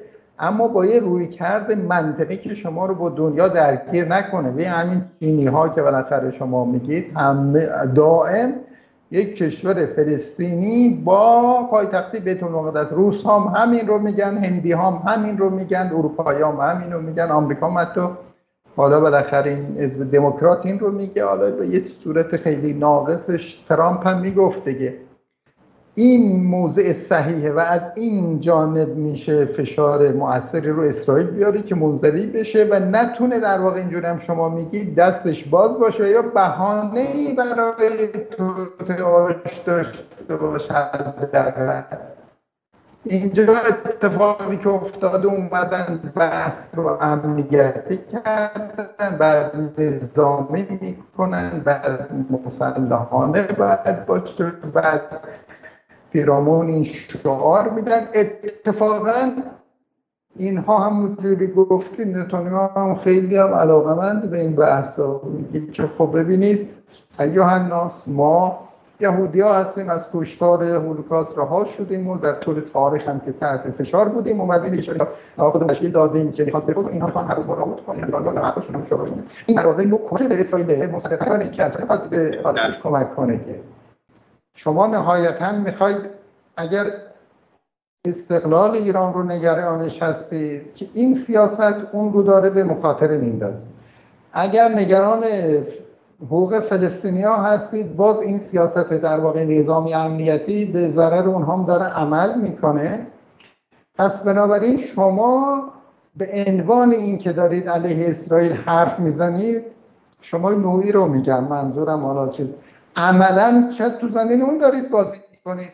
چون همینجوری گفتید اوضاع پیچیده هست و اونها هم انواع ترفندها رو به کار می‌برند و این داستان و در پرتو این داستان اومدید تمام حقوق داخلی ها هم در واقع نقض می‌کنید و بالاخره کشور رو تحت محاصره قرار دادید تحت تحریم قرار دادید و مردم رو ناراضی کردید خب شما الان بیاین توی خیابانای تهران با هم قدم بزنید اگر یک نفر رو دیدید از این وضعیت اقتصادی رضایت داشته باشه.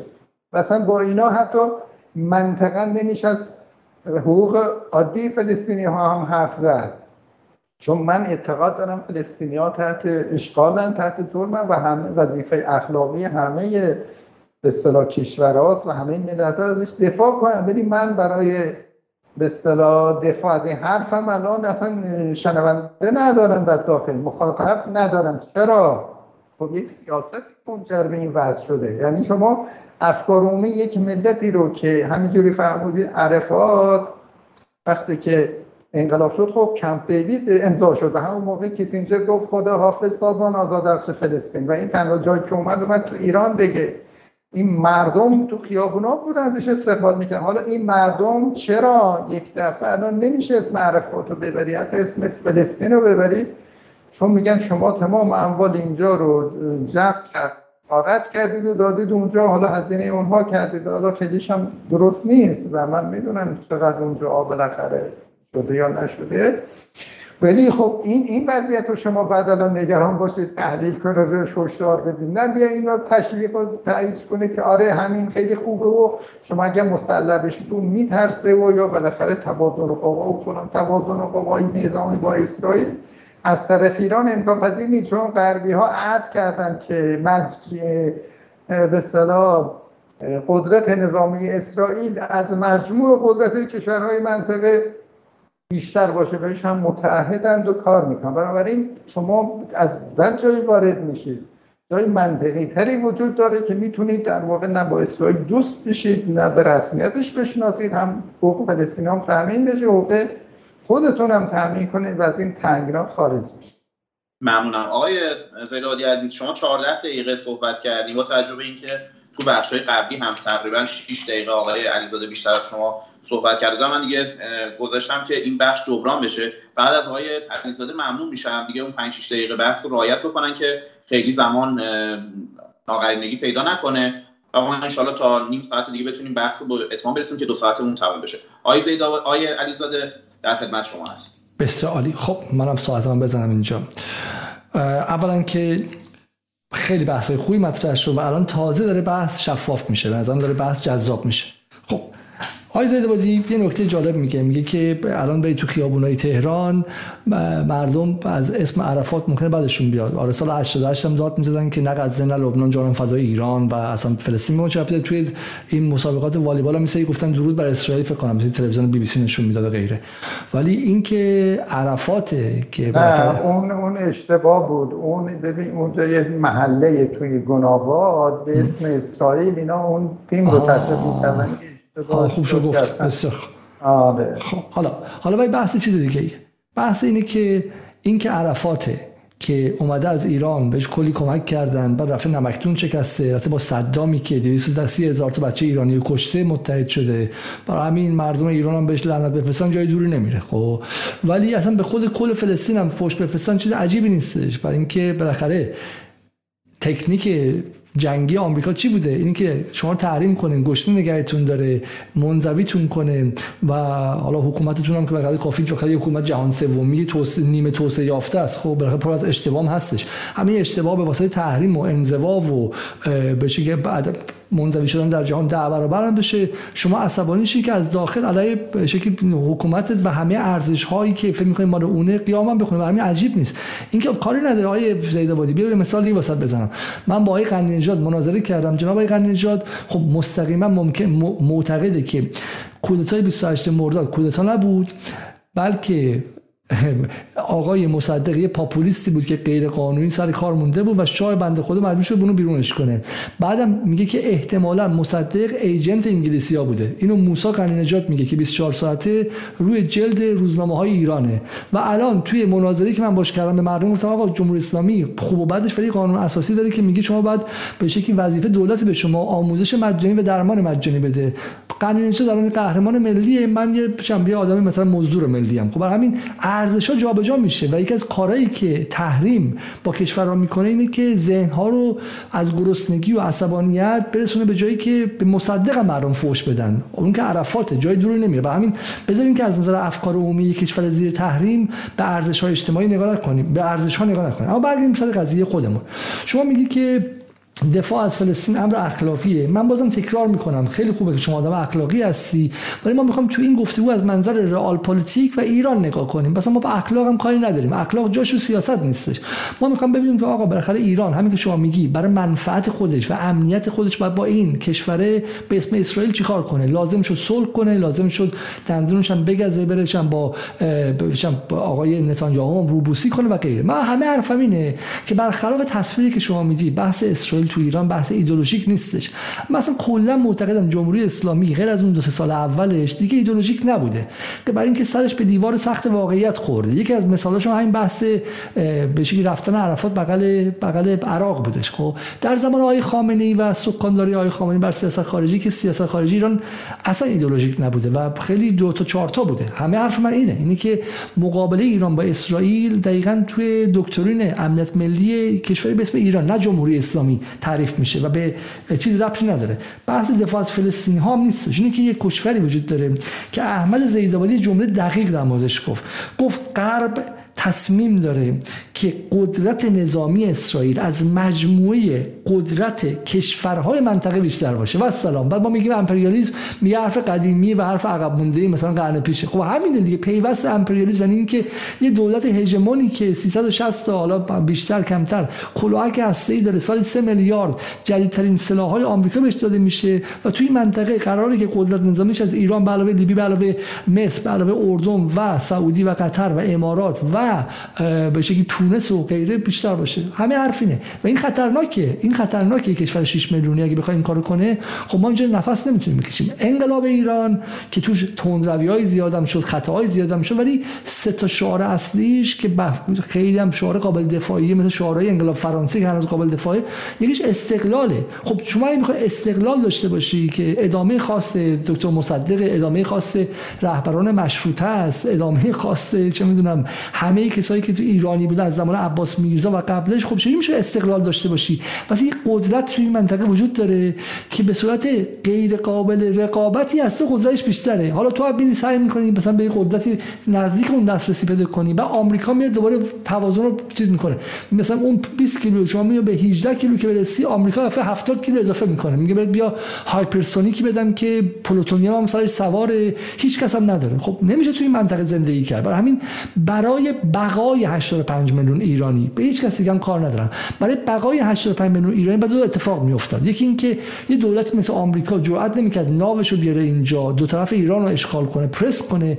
یه دولتی هم مثل اسرائیل موفق نمی‌شد که به روش های پیچیده ای از جمله یارگیری از اقوام داخل ایران از جمله یارگیری از افکار عمومی داخل ایران متحد شدن با دشمنان ایران ایران رو پرس کنه. خب این اتفاق خطرناکی بود. و شما میگی نمیشه. میگی توازن قوای نظام ایران با اسرائیل ممکن نیست. من میگم احمد زیدآبادی عزیز با همه احترام تو دوره دهه 90 میلادی و دوره آغازین تک قطبیت گیر کرده. مثال واسط بزنم. خب مثلا ابراهام اکورد یا عهدنامه ابراهام که به نظر ابدی ازلی می اومد همین الان تا حد زیادی داره منتفی میشه. خب برای اینکه همون حکومت جمهوری اسلامی که شما میگی خیلی ایدولوژیکه و بچه حزب تا 6 ماه پیش می‌خواستن بدن جهاد علیه وهابیا یه شبه با سعودی رابطه رو وقتی دید توازن قوا برقراره رابطه رو از منظر قدرت به دوستی تبدیل کرد. حالا سعودی دیگه براش نمیصرفه بره سمت اسرائیل. امارات داره از ابراهام اکورد دند عقب میاد بیرون یواش یواش. خب خب پس این نشون میده چی؟ نشون میده که اون پیمان ابراهیم خیلی چیز نیستش. قدرت اسرائیل ابدی نیست. یه مثال مهم دیگه بزنم. شما چین مرتب میگی؟ بله چین بندر حیفا رو خریده و تو سرمایه گذاری داره می‌کنه و بازیگر مهمی هم است بچه‌ش بهش باشه. ولی ببین آقای زیدبادی عزیز از سال 2000 به بعد تقریبا از سال 1990 به بعد روسیه خیلی نقش مهمی داشته توی اسرائیل درسته؟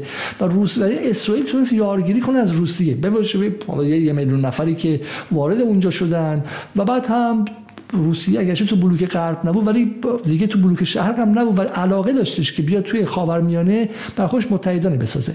و بعد چه اتفاقی افتاد توی یه سال گذشته؟ روسیه که اینقدر به اسرائیل نزدیک بود روسیه که چشاشو میبست اس رو خاموش می‌کرد که بمبا و موشک‌ها و هواپیماهای اسرائیلی بیان تو سوریه بچهای محور مقاومت رو بزنن. چه اتفاقی افتاد؟ یه دفعه سر قضیه جنگ اوکراین بلند شد از منطقه رفت بیرون. کلید همه پادگاناش هم داد دست جمهوری اسلامی. گفت آقا این مال شما اینا اس 300 بریم بشینیم پشتش. تمام موازنه شمال اسرائیل در عرض 24 ساعت عوض شد. این تو خواب نمی گنجید. من چه نتیجه می‌خوام بگیرم؟ 7 و 33 دقیقه حرف زدم. نتیجه که می‌خوام بگیرم اینه.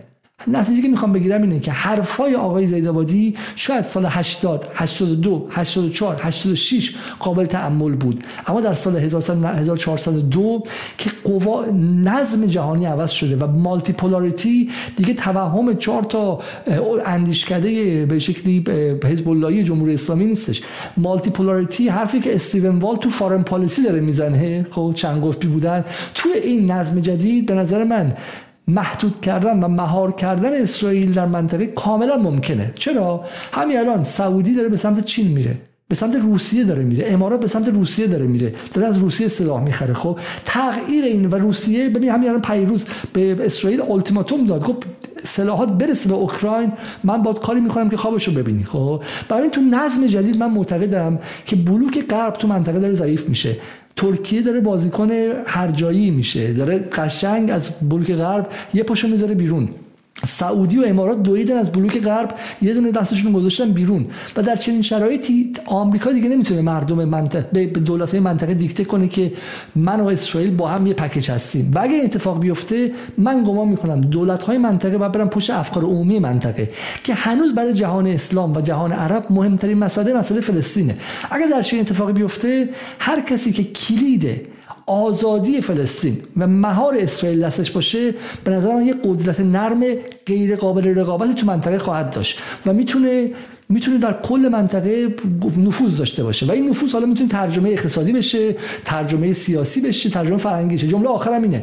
آیه زیدآبادی در نظم جدیدی که من می‌بینم اگه ایران اتفاقا پای قضیه فلسطین محکم وایسه از نظر مادی ها این یعنی ماشین ایرانی اغذیه ایرانی از اغذیه ترک و سعودی توی اردن و توی مصر بیشتر فروش میره. یعنی در 1415 ایران می‌تونه قدرت اول منطقه باشه. چرا؟ چون فلسطین مسئله اول مردم جهان عرب هنوز. ممنونم. 9 دقیقه و 42 ثانیه شد. آقای زیدآبادی در خدمت شما هستیم. با نگاه به اینکه 20 دقیقه هم بیشتر تا پایان برنامه نمونده دیگه بتونیم به یه جنبندی برسیم و بحث آرام آرام به پایان برسیم. در خدمت شما. ببینید مهمترین سرمایه یک کشور افکار عمومیشه. شما اگر شهروندان آگاه و مسئول و همراهی با خودتون نداشته باشید به معطلی. بنابراین که افکار عمومی رو رها کنید شما به کی اصلا حکومت کنید؟ اصل افکار عمومی است که اتفاقا در داخل ایران چپ افتاده با تمام اون حرفای شما خودتون می‌زنید تقریبا بهش هم اذعان کردید. این از یک جهت. اصل این است که این مردم هم صاحب این کشورند و اینها حق دارن های سیاست خارجه اون همه مسئله دو من نگفتم آی شما تو اسرائیل شما تو اسرائیل که می‌رسه تفکیک می‌کنه میگه اسرائیل چپ و اسرائیل راست اسرائیل رابین و اسرائیل شارون تندروهای اولترا ارتودکس و چپ های فلان به ایران که می‌رسه مردم میشه پاپولیس میشه همه 85 میلیون نفر تو ایران یه جا یکاسن نه یکاسه نیستن. اینجا بسیار متفاوتن اما شما وقتی تو خیابون میرید می‌تونید بفهمید که بالاخره کدوم یک غلبه داره. در همون اسرائیل هم یک دفعه بالاخره مثلا چپ ها موقعیت بالایی دارن. یختی راستا یختی راستای افراطی یختی این مذهبی ها یختی بقیه. افکار اون کسی سیاله. اونجا تنوع داره اینجا هم تنوع داره. ولی اینجا شما خب بیاین با هم بریم تو این خیابونا صحبت کنیم با مردم. اصلا یک چیزایی می‌بینید که تا همین چند سال پیش اصلا تصورش هم مشکل بود. افکارومی رو پس از دست دادن من فکر می‌کنم. دو من نگفتم به صلاح سیاست خارجی و جمهوری اسلامی ایدئولوژیست به معنای اینکه معطوف به یک مثلا ارزش های دینیه نه اصلا این نبوده. ایدئولوژی می‌دونی پوشش است. همینجوری مارکس هم میگه دیگه برای پوشاندن منافع. حالا یه بار منافع ملی پشت این میاد یه بار منافع شخصی و اینها. من اعتقاد دارم مسئله فلسطین به اصطلاح وجه المنازعه جناهای داخلی در داخل ایران شده. و یه تعدادی هستن نمی‌گذارن راجع به این حرف بزنن چون از این تجزیه می‌کنن برای ادعای اینکه ما حق هستیم. و این سودی هم برای کشور نداره فقط به نفع اونهاست.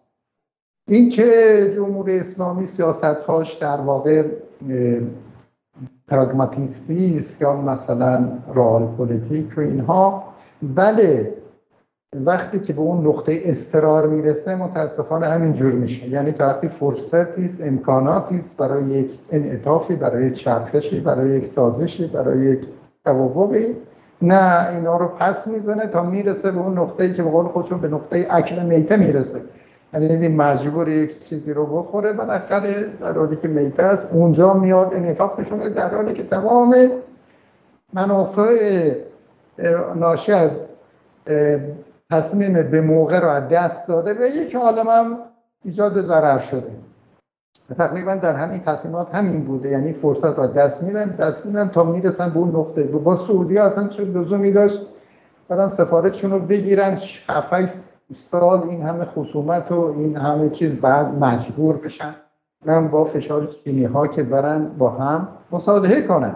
همه اینها در این فکت نیستم. این فکت نیستم. این فکت نیست. ایران و سعودی در روز اینکه با فشار چینیا بوده. ایران و سعودی روز سوم ژانویه سال 2020 یعنی روز 13 دی ماه سال 98 با همدیگه قرار بود در بغداد مذاکره کنن که آمریکا این قضیه رو سابوتاژ کرد و با کشتن سردار قاسم سلیمانی مانع از گفتگوی ایران و سعودی شد. ایران و سعودی بعد از حمله حمله انصار الله به آرامکو به لحظه توازن قوا رسیده بودن و عرب و سعودی دیگه به شکلی دنبال نابودی و از بین بردن سر افعی تو ایران نبود. آیه زیدآبادی اینا همش همشون فکته. آره ولی ببینید بدون در واقع دخالت چینی ها و ابتکاری که اونها برای ترتیبات امنیتی در منطقه دادن در واقع بدون اون همچین اتفاقی نمی افتاد چه نیفتاد. نهایتا دیدید که چینی ها رفتن در منطقه. رئیس جمهورشون اونجا علی ایران موزه گرفت. اینها نگران شدن چون اون سیاست خودشون رو بر مبنای نگاه به شرق تدبیر کردن بعد دیدن چینی ها موزه گرفتن سراسینه شدن. بعد چینی ها گفتن اگه می‌خواین بیاین توی در واقع پکن تا اونجا صحبت کنیم و اونجا یه توافقی رو اصلا یک بیانیه مشترکی امضا شده اونجا بین آقای رئیسی و رئیس جمهور چین که اتفاقا همش مبتنی بر یک نوع در واقع پیش گرفتن سیاست میان روی و پرهیز از این سیاست هایی که شما میگید همچین تعهدی دادن. و کل بسیار کاری هم که الان دارن چینی ها می‌کنن به نظر من اصلا با تحلیل شما اصلا جور در نمیاد. هم چینی ها روس ها و همه دنیا اصلا نمی‌خوان اسرائیل حذف بشه نه نابود بشه. اتفاقا می‌خوان در داخل مرزهای 1967 امنیت داشته باشه. بارها بارها به این اصرار می‌کنن و چیزی هم که برای فلسطینی ها می‌خوان و تو اون بیانیه مشترک اومده بود از حق در واقع تعیین سرنوشتشون و اساس حقوق حق ای که شناخته شده است. یعنی برای اونجا برای که خودشون هیچ که علیه اسرائیل نمی‌خواد اقدام کنه که. و سعودی ها و همه ایران علیه اسرائیل اقدام کرده نه بحث سر این است که اساسا شما همش دو سیاست ایران مگه نمیگید؟ سیاست درستی است در مقابل اسرائیل. خب این سیاست مبتنی به حذف اسرائیل از صحنه جغرافی کجا؟ کی گفته؟ کی گفته بعد ایران بعد ایران اسرائیل حذف کنه از صحنه جغرافیا؟ یه مثال بزنید. تقریبا از اول انقلاب که تا حالا ما زندگی می‌کردیم این شعار همیشگی است. اتفاقا من ده بار با این آقایون صحبت کردم که اگر شعار شما نابودی اسرائیل نیست یک بار این رو یک دولت مرد فقط به زبان بیاره. یک بار. وقت ببینید نتایجش چی خواهد بود. یعنی در گفتگو با محافل داخلی خارجی و در برخورد با منتقدان میگن نه کی گفته ما می‌خوایم نابود کنیم؟ اما در شعارهای بسیار رسمیشون و در برخورد با نیروهای طرفدار خودشون دائم این رو تکرار می‌کنن دائم این رو ترویج می‌کنن تبلیغ می‌کنن. اگر سیاست اون نابود اسرائیل الان نیست خب الان اسرائیل الان اسرائیل و آمریکا سیاستشون در قبال ایران رو به خاطر سخنرانی های آتشین یه مثلا چند معمم توی مسجد مثلا تو شاهین شهر اصفهان تعیین می‌کنن. الان این بخواد اونجوری باشی که من توی اسمش توی اسرائیل با اسرائیل شما رو ببرن تو کنیسه هاش همش در مورد آخر زمان حرف می‌زنن بازگشت مسیحیت و اینکه با عربا رو دونه از اینجا بزنیم که خونشون زمین نریزه که. اگه من اون صحبت ها رو برای شما پخش کنم که شما همین الان اصلا چم دیگه سه روز غذا نمی‌تونی بخوری. اونا رو من دیدم آشنا هستم و منظور اونها نیستن. این تو ایران هم که بالاخره آدم های متنوعی هستن. اون آدم ها البته هیچ کدوم سمت رسمی ندارن. امام جمعه جای منصوب نشده. آدم هایی که حالا حرفای مزخرف خودشون می‌زنن. دو اینجا در عالی ترین سطوح نظامی و سیاسی این بحث مطرح شده. روی موشک نوشته اسرائیل باید نابود شود بعد از برجام این رو فرستادن هوا. دور اینها رو شما می‌تونید نادیده بگیرید. اگر برای که برای که موزه داره. گفت گفته چه جوری باید نابود شه؟ گفته که بعد یک رفراندوم برگزار شه و همه اهالی اون منطقه و بیان تو رفراندوم شرکت کنن. موزه رسمی جمهوری اسلامی این بوده خب؟ آره و یهودی ببین این همین رو هم حاضر نیستن تا به طور به قاطع اعلام کنن. اون شرایطی که برای رفراندوم گذاشته شده این است که تمام یهودی هایی که ریشه غربی یا شرقی دارن غیر فلسطینی برن از اونجا. یعنی حدود مثلا 500 هزار نفر بمونن. بعد همه فلسطینی ها برگردن رفراندوم بشه. خب اسرائیل مگر دیوانه است و همچین رفراندومی تندر بده؟ بس بر سر این است که همین رو هم حتی من چند بار نوشتم که آقا خب باشه. اگر سیاست این است که سیاست نابودی اسرائیل طریق نظامی باشه بیم راجع بهش صحبت کنیم ببینیم از چه طریقیه. خب فرداش اومدن گفتن نه و این حرفا نیست و سیاست ما تغییری نمی‌کنه. خب بالاخره این جمهوری اسلامی هم باید روشن کنه می‌خواد چیکار بکنه. اگر فرمول صلح داره اعلامش کنه فرمول جنگ داره اعلامش کنه نمیشه که از کم آوردیم بگی نه من موزم این نبود. در ابهام دائمی که نمیشه به سر برد. این اولا باید شفاف بشه. در مورد بعد اصلا چینی ها ترتیبات امنیتی رو که در واقع ریختند و الان هم دارند محمود عباس رو دعوت کردن در پکن و اونجا پیشنهاد میانجیگری با دولت اسرائیل دادند. و بعدش هم بلینکن می‌خواد بره اونجا و این رم از جانب با سعودی هم هماهنگ کرده. اتفاقا تمام طرحی که وجود داره دقیقا عکس اون چیزی که شما میگید. یعنی شما به سرعت اینجا خواهید دید که یه اعتلافی داره شکل می‌گیره مبنی بر اینکه یک فرمول صلح برای اسرائیل ارائه کنند و چون دولت نتانیاهو محکوم به سقوط چون با اینکه هیچ کاری نمیشه کرد و این رو و به خاطر این هم هست که عقلهای رنجید خاطر شدن. چون اون دیگه زرنگی رو در و رزالت رو به حد نهایی رسانده. می‌خواست به بهانه اینکه ایران یکی به اصطلاح تهدیده هم کرانه باختری رو ببله هم با عربا بیاد اعتراف کنه که من می‌تونم در مقابل ایران از شما دفاع کنم و, و اگر ایران هم بخواد انتقام گیری کنه اون از اونا انتقام بگیره. حالا ایران که خب خطر نیست برای عرب که. حالا این که آره نیست ولی نه اون نقشه نتانیاهو بود. اما خب عربام که شعور دارن اینجوری نبود که بخوان تسلیم این بشن اما این دولت می‌دونی در افکار رومی بگه فرو ریخته اگر انتخاباتی بشه اصلا ممکنه کنار بره. فکر کنم هم هم دنبال کنار رفتنش باشن. چون این تو هیچ فرمول صلحی نمی‌تونه وارد بشه. اما اگر این دولت سقوط کنه و انتخاباتی بشه و بنیگانس طبق همین نظرسنجی ها بیو دولت تشکیل بده. اولین چیزی که اتفاق میفته توی منطقه ارائه یک طرح صلح و عادی سازی روابط سعودیا با اسرائیل خواهد بود. و ایران اگر بخواد همراهی کنه با این داستان که چینی هم پشتش خواهند بود از این به بعد که میشه در واقع خلاف اون که شما میگید. یعنی باید در واقع خودشو با نظمی که اینها میگن تطبیق بده. بخواد مخالفت کنه. هم رابطه با سعودی ها احتمالا اونجا همین که چینی ها فشار میارند و روابط به خطر میفته اتفاقا همه چیز داره معکوس اون چی که شما میگید حرکت می‌کنه و نهایت این داستان ما ایرانی ها هستیم که تا حالا بالاخره چوب این بحث همین نابودی و نبد باشه رو اسرائیل بخوریم. از این به بعدم که یک سازش مفت و مجانی که احتمالا نمی‌دونیم حالا تبعاتش چیه ولی در هر حال باز من توصیم اینه که نه شما نمی‌خواد برید اونجا.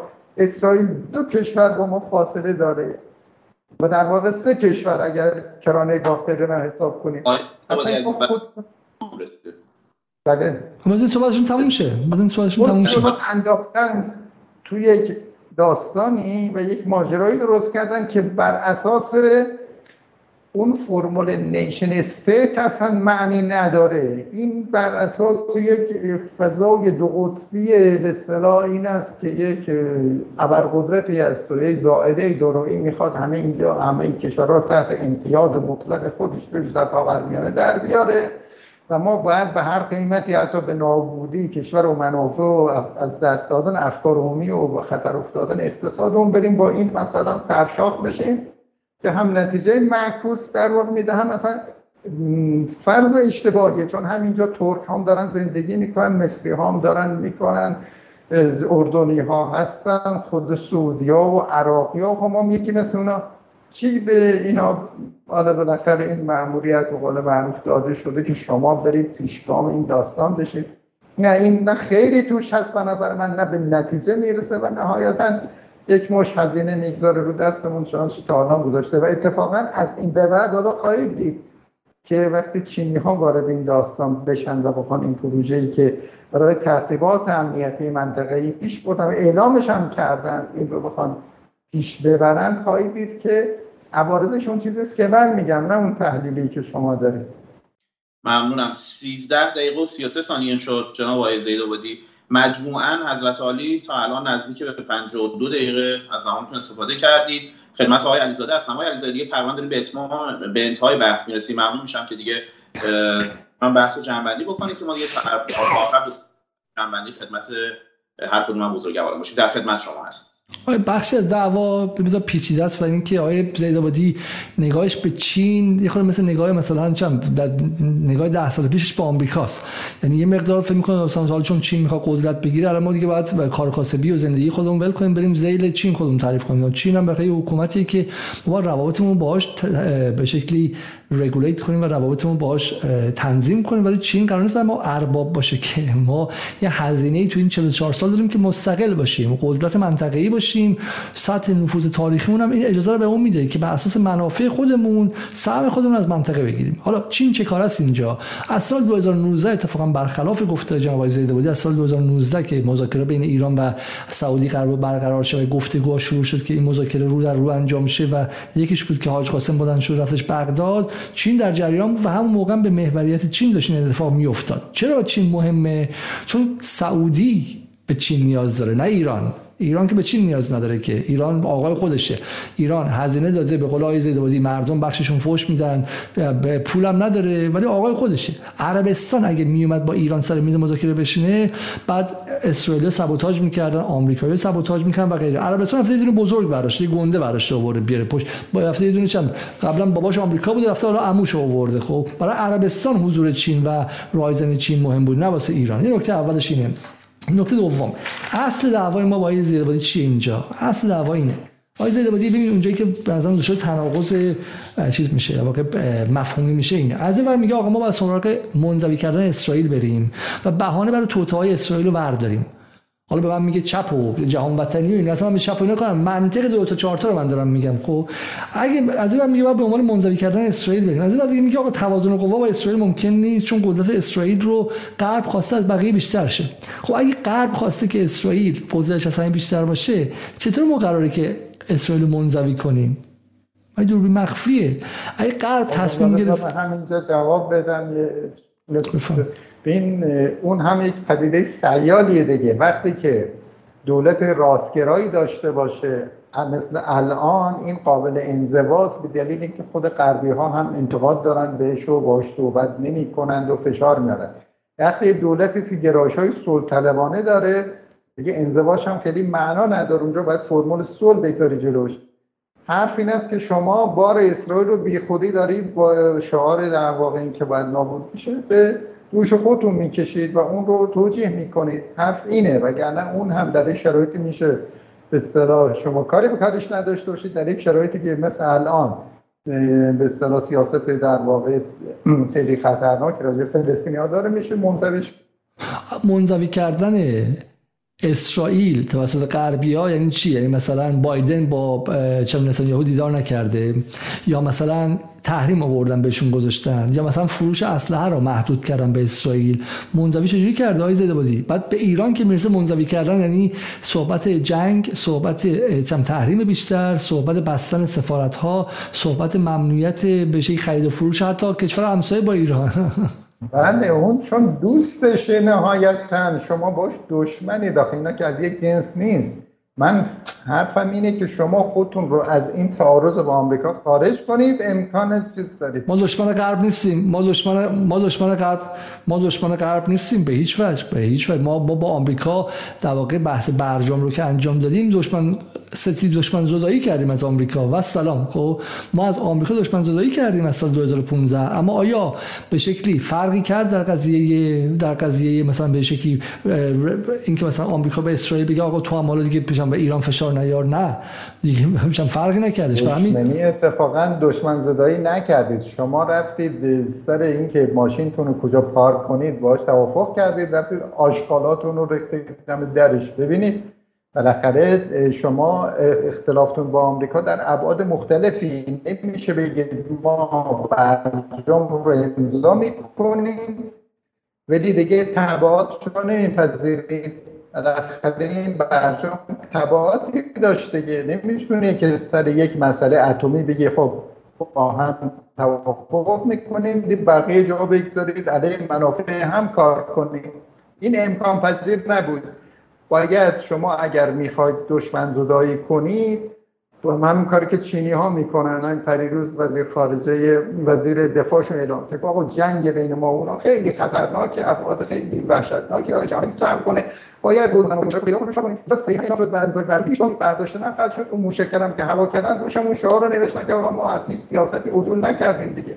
پس چجوری ما دشمن زدایی کردیم؟ اوکی حالا من دشمن ببین آقای بودی بین دشمن رقیب کسی که من از قیافش بدم میاد فرقه. دشمن این که من خصومت دارم باش تعریف داره خصم در در من از آمریکا می‌خوام از منطقه بره بیرون. طالبان طالبان که حکومت مدرن هم نیست بنده خدا میگه آقا من آمریکایی می‌کشم توی زمینم باشه.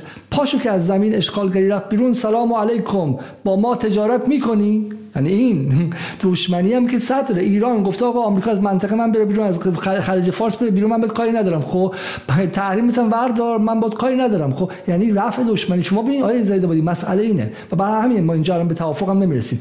ذهن شما در دوره قبلی فریز شده. متاسفانه دوره عوض شده.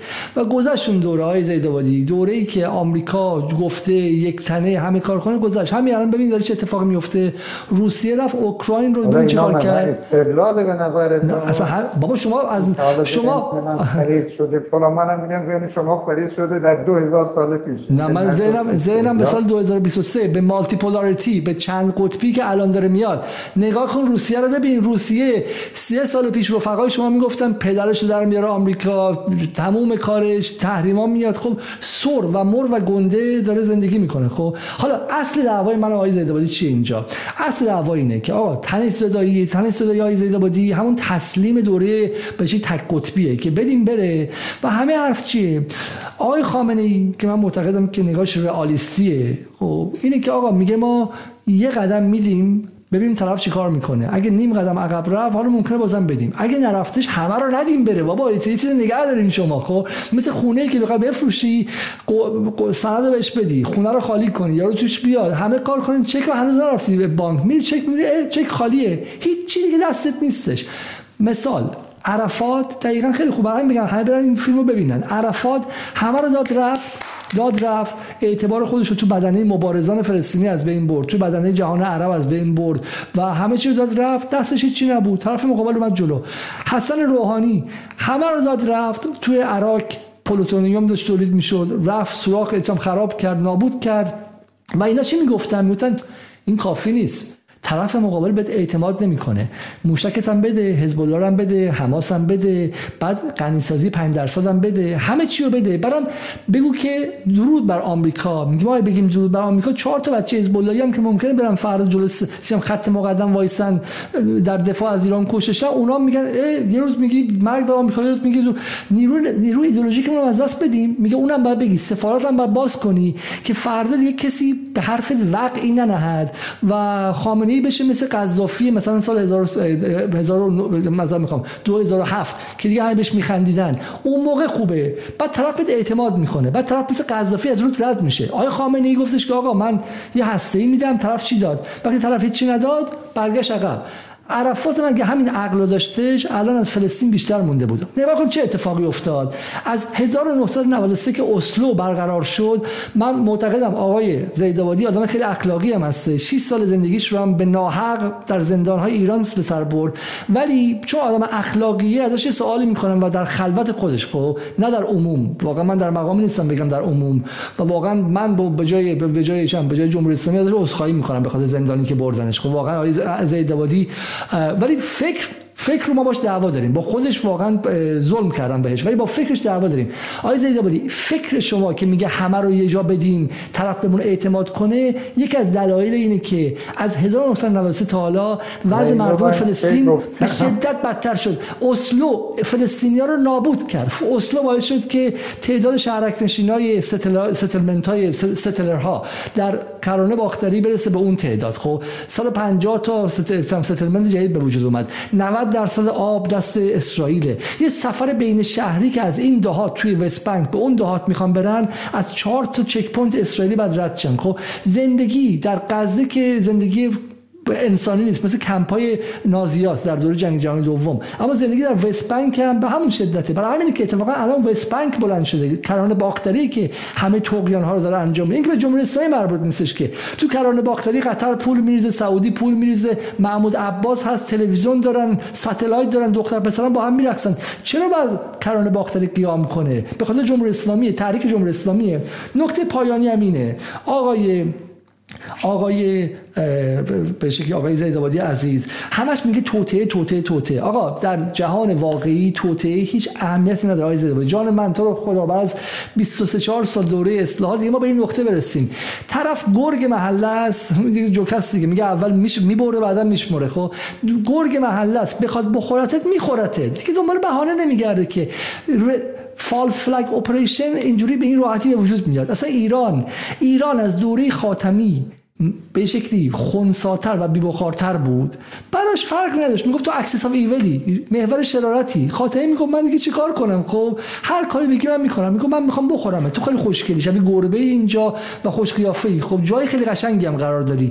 بعد اگه اون موقع شما می‌رفتی به جای این حرفایی که جواب جنتی رو بخوای بدی و جواب ذوالقدر رو بخوای بدی و این چهار تا حزب اللهی تو ایران رو بخوای بدی به جای این کارها آقای زیدآبادی وقت میذاشتی و می‌رفتی چهار تا از اسناد اتاق فکری مثل Atlantic Council و WINEP رو میخوندی می‌دیدی که واقعا حرفایی که شما تو ایران می‌زنی خیلی از واقعیت پرته. اونا حرفشون این بود که ایران چهار راه مسیر خیلی خوبیه. می‌تونه شما آسیای میانه رو وصل کنه به غرب آسیا از شمال هم به جنوب میاد کریدور چین متوقف. همش محاسبه منافع ماتریالیستیه ماده گرایانه است. اصلا کاری ندارن که تو ایران آخوند سر کاره کرواتی سر کاره یا ایران تو بلوک غرب یا نیستش. خب اگه نیستش بعد بعد بذارم منهدمش کنه برای همین هیچ کی توی آمریکا حرفای شما رو نمی‌زد تو دهه چون تو سال 2000 2001 همه حرفاش این بود که از نظر منابع اگر ایران منهدم شه راه چین در قرن آینده به غرب آسیا بسته میشه. از بیارتی و راه ابریشم خبری نیستش. این منطقه باید جنگ شه توش. بس سلام. تمام نوکان ها حرفشون همین بود. بس سلام. خب برای این حرفای شما در توطئه و اسرائیل جوکه. اما اگه برسیم به جنگ نرم من به شما بگم. احمدی نژاد احمدی نژاد خطا خیلی زیاد داشت. ولی یکی از نبوغ آمیزترین کاراش طرح مسئله هولوکاست بود. خب طرح مسئله هولوکاست من تا این لحظه نگفتم بذار حرف کانتروورشیال رو تو این برنامه رو اولین بار بزنم. حرف احمدی نژاد که آقا هولوکاست رو مسئله کرد خیلی مهم بود. ببینید در زمانی که بوش می‌تونست به ایران حمله کنه. چرا؟ برای اینکه از جهان عرب یک یارگیری وسیع از افکار عمومیش کرد. و به نظر من اینم باز من توی اسناد مثلا اتاق فکر رو می‌بینم حمله آمریکا به ایران و حمله اسرائیل به ایران خیلی سخت کرد. چون مردم توی مصر و توی تونس و لیبی طرفدار احمدی نژاد بودن. اگر اگر اسرائیل به ایران رکب نمی‌زد با ایجاد جنگ داخلی تو سوریه حرفی که احمدی نژاد با هولوکاست زد در مجموع سودش بیشتر از زیانش بود. بله ایران تو اروپا محبوبیت از دست داد. ولی اروپا چه اهمیت؟ اروپا چیزی که با چهار تا عکس زن زندگی آزادی می‌خواد سفارتش رو تو ایران ببنده. اروپا که دوست ما نیستش که. ولی من همون موقع یادم بچهای بی بی سی فارسی رفته بودن اینو من به نقل اسمشون نمیارم ولی لازم شد میگم که مستند باشه بعدن بچهای بی بی سی فارسی آخر تابستون سال 88 رفته بودن مصر. و می‌گفتن ما توی مهمونیایی که دخترها چم مینیجو پوشیده بودن و پسرها کرواتی بودن و لیوان ویسکی هم دستشون بود صحبت ایران که می‌شد می‌گفتن احمدی نژاد و ما همه بعض بعد جنبش سبز بود. مخامون سود می‌کرد احمدی نژاد نه خطرناکی فلانه. مثلا احمدی نژاد خیلی خوبه. بدنه سکولار مدرن مصر عاشق احمدی نژاد بود. چرا؟ چون برای اینکه احمدی نژاد بحث هولوکاست رو مطرح کرده بود. همه اون کشورهایی که شما اسمشو بردی آیه زیدآبادی عزیز گرفتار این بلوک غربن. لحظه ای که افسار بلوک غرب یه خود شلشه مطمئن باش افکار عمومیشون اولین خواستشون اینه که سفارت اسرائیل ببند. مطمئن باش. سفارت اسرائیل ببند. سفارت اسرائیل ببند. ممنونم. 13 دقیقه و 42 ثانیه شد. جناب آقای علیزاده تقریبا حضرت عالی تا الان نزدیک به 53 دقیقه صحبت کردید. اگر یک موافق باشید در حد 3 دقیقه 4 دقیقه های زیدآبادی در خدمت شما باشیم برای اتمام بعد. و چون آقای علیزاده هم بیشتر از حضرت عالی صحبت کردن در حد دو دقیقه دو دقیقه ما در خدمت آقای علیزاده باشیم و بحث رو به اتمام برسیم چون نزدیک به دو دقیقه دو ساعت و پنج دقیقه شده که از شروع بحث داره در خدمت شما آقای زیدآبادی این دیگه پارت آخر این تصوری که شما از دنیا و روابط اینها داره یک تصور به من فوق العاده حالا نمی‌خوام تعابیری شما راجع من به کار بردید من به کار ببرم ولی واقعا زندگی رو نه تنها ممکن غیر ممکن بلکه به کسافت تبدیل می‌کنه. همچین چیزی نیست. دویست تا کشورن در این دنیا هم با هم رابطه دارن هیچ کم نمی‌تونه دیگری رو بخوره. هر کسی هم به اندازه خودش توانایی داره که در واقع حریم خودشو حفظ بابا شما توی ایران من شما مال غرب آسیای آمریکا دو تاشو خورد. شش تاشو خورد. لیبی, لیبی رو خورد افغانستان عراق و یمن رو خورد. شما تاشون خورد. اینا اولا سر جاشونه. بعد اون قذافی که وقتی توافق کرد کسی کاری به کارش نداشت بعدا اونجا که شورشی شد این گفت من میرم. دار دار زنگه زنگه بیت بیت همتون رو می‌کشم نهایتا از بالا بمبارونش کردن. جناب آقای زیدمادی پارلمان انگلیس در سال 2017 تحقیق تفحص منتشر کرد که در بنگازی هیچ خطر کشتار جمعی وجود نداشت. اینا خواهش می‌کنم اینا مستند در حالا اون که دیگه اصلا انجام شده بود تموم شده بود رفته اون که فرستاده بود اون چیزا رو. بحث چیز نبود داشت در واقع خیانه آدم میکش فالس فلگ اپریشن بود فالس فلگ اپریشن. به هر دلیلی سقوط می‌کنه یا مردم علیش قیام می‌کنن که نمی‌تونه پای آمریکایا ببنده خب این اسد درازقد اگر حقوق مردمش رعایت کنه مگر دیوونه بودن علیش بخوان در واقع شورش کنن؟ اون اونجوری بزنه بکشه و مگه مصدق حقوق مردم ایران رو رعایت نکرد که علیش شورش کردن شبون بیمخ و برداشتن آره، آوردن؟ مگه آلنده مگه در زمان مگه آلنده مگه آلنده حقوق مردم رعایت نکرد؟ مگه چاوز چاوز حقوق مردم رعایت نکرد که سه بار کودتا کرد علیش مورالس نمی‌کنه. ببینید بحث اینه که تو بهانه به دست اونها میدی میان می‌زنه خب ندید. بعد عاقل باشید حقوق مردم رعایت کنید. مردم پشتتونن. کی میاد توطئه کنه علیتون؟ حقوق مردم و چاوز و کاسترو اصلا بیشتر رعایت کردن. حالا اینکه آخه دیدگاه شماست. اون کاسترو که از نظر من در واقع یک دیکتاتور تمام ایار بسیار خشن و خطرناکه. مملکت رو به بردگی کشونده. به این رهبر اصلا حق ندارن اینجوری رفتار کنن هر جایی که یک سیستم آزاد نباشه مردم نتونن حرف بزنن مردم نتونن ارادشون متبلور کنن خب تعارض پیدا می‌کنن با دولتشون. طبیعی که اینجا زمینه پیدا میشه که دشمنان و مخالفان هم بیان استفاده کنن. کسی از گشنگی نمیره کسی از گشنگی نمیره مثل خیلی کشورهای نزدیک به غرب کسی هم به خاطر نداشتن بیماری نمیره. این اصلا بحث گشنگی نیست که شما فقط باید شکمتون سیر باشه. شما خب گفتی به بقا معتقدی به بقا معتقدی شما گفتی. نیاز خب اون گام اوله ولی وقتی سیر شدی هزار نیاز دیگه هم داری. بنده که فقط اینجا نمی‌خوام شکم سیر کنم. بالاخره هفت سال که زندان بودم فقط یه زندانی عادی که تو بند نبودم که دو تا شیش ماه بود. یه شیش ماهش منو پدرمو در آوردم دو سر هیچ و پوچین اینقدر تحت فشار گذاشتم تو با کدوم آژانس به صلاح باید اعتراف کنی که با چه می‌دونم آژانس های بیگانه ارتباط داشته اینا. خب این کسافتکاری ها چه ربطی به آمریکا و اسرائیل اینها داره و هی همش نسبت دادن به اونجا؟ واقعیتش اینه که این کشورها اینجا یک مشکلات داخلی دارن.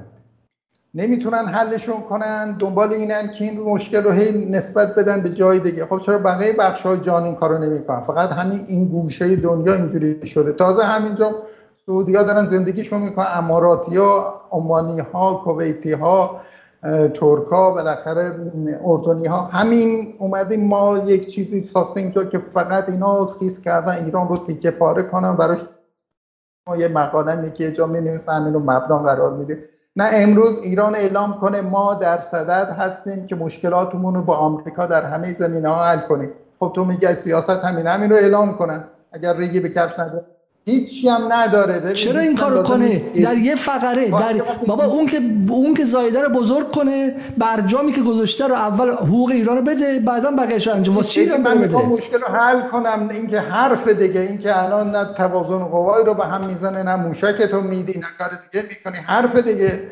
میگم همین حرف زده نمیشه چون تو خودت دنبال این هستی که یه شلوغی ایجاد کنی و بالاخره که چرا این کارو کنی که بازار ایران ش... بازار ایران رو شرطی کنه به حرفی که بلینکن می‌زنه. با چم جامعه رو خب شرطی کنه به فلان. کردن دیگه. خب همین حکومت کرده. یا اقتصاد دست من و شماست. اقتصاد رو یک جوری کردن که چه می‌دونه دوره خوب سلام عوض شده به تو که زبان چه می‌دونم ترامپ حالا اینجوری.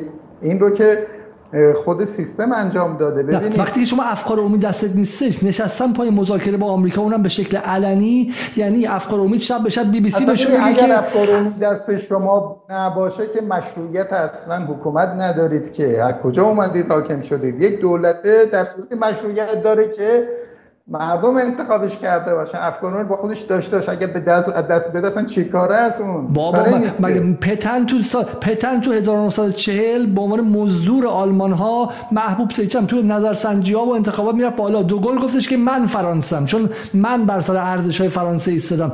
بالاخره هم مگه مصدق در سال مصدق در سال 32 محبوبیت نداشت. مصدق در سال 32 محبوبیت نداشتش که. نصف مردم فکر می‌کنن گشتنگیشون می‌خواد مصدقه. برین اسناد بی بی سی اون موقع رو نگاه کنین شما. مصدق؟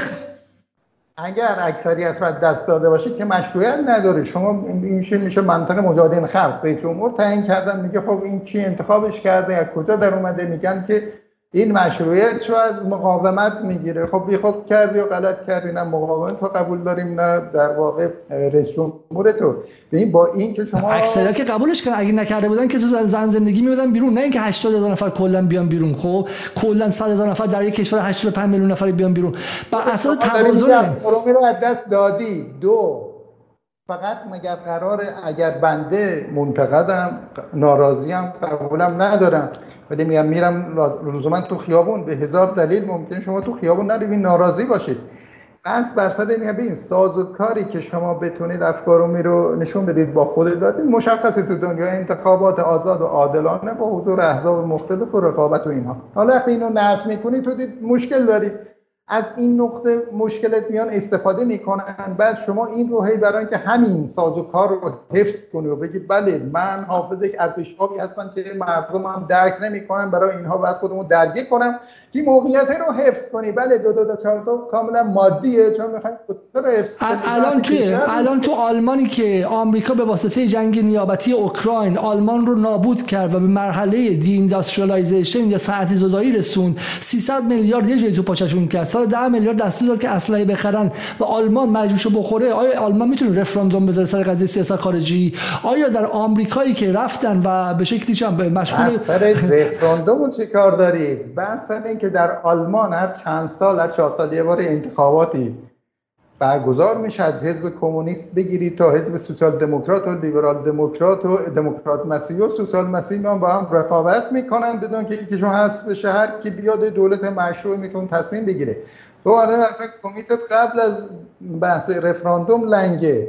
اینجا ماها رو که حالا نمی‌گذارن که حالا بریم تو دم و دستگاه و حق تشکیل حزب و رقابت انتخاب ندست هم می‌گیرن زندان رو بعد اونجا تحت فشار شدید که تو بیا اعتراف کن با اون چیزی که منم نمیگم چیه ولی بعد منو راضی کنی بعد تقریبا شش ماه وسط زمین و آسمون نگه دارم. ببین شما از چیزی دارید دفاع می‌کنید که قابل دفاع نیست؟ این کار من, من, من از من از من از من از من از سرکوب مثلا به شکل زندان دفاع کردم. خیر من گفتم که نکته اول به این بحث متفاوته. این که ایران اتفاقا شما اومدید. از من عذرخواهی کرد. اصلا شما برای چی عذرخواهی کنید؟ من الان 8 سال آزاد شدم. صدها بار گفتم با اونجا من نگفتم تقلب شده نگفتم کسی بیا تو خیابون سال 88 مخالف بودم چون اصلا این شیوه ها رو حالا به هر دلیلی تو تحلیلم نمی گنجه قبول نداره اصلا دنبال براندازی حکومت ها نیستم. میگم باید اصلاحشون کنیم حالا به هر زحمتی که هست. در رقم اینها گرفتم به حساب بردم اومدم توضیح هم دادم در چند تا فیلم چیکار کردن. یکی از اینا نمود خرد به چند چرا این کار کردن؟ خب ببینید سیستمی که نسبت به شهروندش اینجوری برخورد می‌کنه خب این که معلومه همه آیه زیدابادی یکی از دوستان نزدیک من یکی از دوستان نزدیک من در انگلستان برادرش رو پسر انگلیسی هم هست دیگه خب من می‌تونم مدارکش بعد از این گفتگو منتشر کنم. پسر انگلیسیه چون بالا ممکن قهوه‌ای باشه. شبانه سال 2002 اومدن گرفتن دست و پاشو گرفتن. بین زمین و آسمان در گوانتانامو 13 سال آویزونش کردن خب؟ نه اینکه این توجیه کنه ظلم ظلم رو توجیه نمی‌کنه ولی منظورم این که جمهوری اسلامی اتهامش حتما ارتباط با القاعده بوده. اما بنده اتهامم با اتهامم چی بوده؟ چون که تو انتخابات شرکت کردیم. نه به این تو مقایسه ها آقای زید بادی شما شما اسنادش این خبرنگار واشنگتن پست منتشر کرد. تعداد کسایی که تو افغانستان با همسایه‌شون دعوای دعوای زمین داشتن می‌گفتن که طرف طالبانه میبردن گوانتانامو از بکر و بکرام میبردنشون گوانتانامو.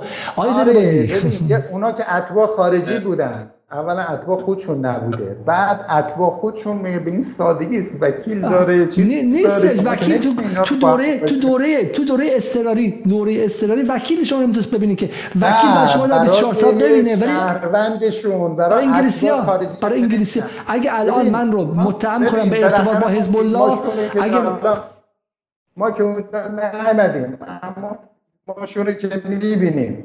این جام که خودمون درگیریم بعد ما راجع به حقوق بشر جمهوری اسلامی صحبت نمی‌کنیم. بخوام که اون که من نمی‌خوام وارد این بشم اوضاع خرابتر از این داستان هست حالا اونا چون شخصی بود خواستن. بحث بر سر یک نوع سیاست خارجیه اونم راجع به مسئله به اسم اسرائیل رو بحث فلسطینی هست من میگم الفاظ چیزی نداره بگم رو بعد در بگه که درس این در آفریقا گرفتار شده بود رفت توافق کرد اومد در عریها و بعد در رامالله مستقر شد تازه تونست کاری کنه. بعد کی هی داره میگه همه چیزتون رو بدید اصلا کی همه چیز شما رو می‌خواد. بس بر سر تحقیقات امنیتی. این تحقیقات امنیت شما یا می‌خواید حلشون کنید یا می‌خواید ادامهشون بدید. خب حل کردنش یک راه داره ادامه دادنش هم یک راه داره و هزینه های خودش هم داره هر کدوم. من همون موقع عرفات وقتی که در انتفاضه دوم یک تمایلی به مسائل نظامی پیدا کرده بود دوباره و بعضی جهاد جهاد اومدن یا آقای عرفات اگه می‌خوای تو صلح کنی این راهش نیست. اگه می‌خوای جنگ هم کنی این راهش نیست. تو اگه می‌خوای جنگ کنی دولت تو منحل کن برو در واقع زیر زمین دوباره فت و الفت و صاف و اینها بشو و آفرین. آفرین آفرین. اصل قضیه رو گفتی. اصل قضیه رو گفتی. اما اما اما اینجا یه کشور یه دولته. ببینید نمی‌تونه کار چریکی کنه که شماها دولت رو یک جوری تعریف می‌کنید که گویی در قالب یک گروه چریکی باید خودشو با اینجا اونجا درگیر کنه. اینجا اگر جنگ بشه می‌زنن در داغون می‌کنه همه چیزمون همین خورد اینترنت. هم دیگه نخواهد بود که بتونیم با شما همین بحث رو داشته باشیم.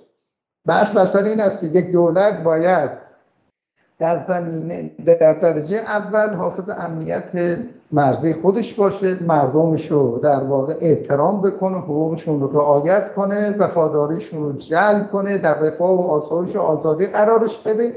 سیاست خارجی و کشور دیگه بر مراحل مختلف. ما یک مسئله که سه کشور با همون فاصله دار رفتیم اولویت اول قرار دادیم. همه از این که اون می‌خواد منو بخوره چیکار تو داره اسرائیل؟ بخوادم بخوره کرانه باختری رو می‌خواد بخوره که نتونسته بخوره. غزه رو رها کرده سرای سینا رو رها کرده تو همین معادلات صلح از جنوب لبنان مجبور شده عقب بشین این داستان نیست. اسرائیل رو فقط حفظ امنیت فقط برای حفظ امنیتش در مرزهای 1967 که آمریکاییان میگن باید باش از همه دیگه بیشتر باشه. نه اینکه بیاد بقیه کشورها رو بگیره و بخوره و بکشه و قارت کنه و توطعه کنه. همچین چیزی که نیستش آره ممنونم. آقای زیدان عزیز شما 13 دقیقه و 38 ثانیه صحبت کردید خیلی بیشتر از تایمتون شد. مجموعا هم 65 دقیقه و حدودا 49 ثانیه صحبت کردید. اگر اجازه بدید برای علیزاده برید تو صحبت هم اونا رو هم به, به بله محاسبه کردید بله من من وقت میدم آقای زیدابادی من وقت میدم آقای زیدابادی سه چهار دقیقه دیگه الان احتیاجی هم به وقت اضافه نداریم فکر کنم دیگه صحبت همون تقریبا شد دیگه نه من دیگه من الان شما سخنرانی آخر رو کردی من سی ثانیه بگم دیگه تمومه شما الان در حد چهار دقیقه فرصت دارید آقای علیزاده من اون زمانی هم که صحبت کردیم ما بین صحبت آقای کم کردم در حد چهار دقیقه فرصت داریم بعد بعد بعد یک دقیقه میگونیم ما تموم می‌کنیم در خدمت شما در حد سه چهار دقیقه من آقای زیدابادی میگه که این اسرائیلی بنده خدا به کسی کاری ندارن. یه دونه جنوب لبنان که اومدن بیرون. خب اومدن دمشون گرم. واقعا این اسرائیلیا اومدن توی محله زندگی کنن. بعد از شانس بعد از اون محله متمدن توی اروپا گفتم که از اونجا رونده شدن بیرون. شما درست گفتم از صحرای سینا اومدن بیرون از جنوب لبنان رونده شدن. نه هر کدوم مثلا دیتاها و جزئیات خود حالا از شوخی گذشته بحث اینه اینه که اتفاقا برای مخاطبی که شاید گیج بزنه همینه. دو نکته خیلی مهم آقای زیدابادی گفتش گفتش که عرفات نمی‌خواست می‌رفت دوباره کار چریکی می‌کرد. اصل قضیه اینه. تفنگت رو که زمین گذاشتی دیگه نمی‌تونی ورداری. تفنگ رو بذاری زمین دیگه برداشتنش غیر ممکنه. این چرا؟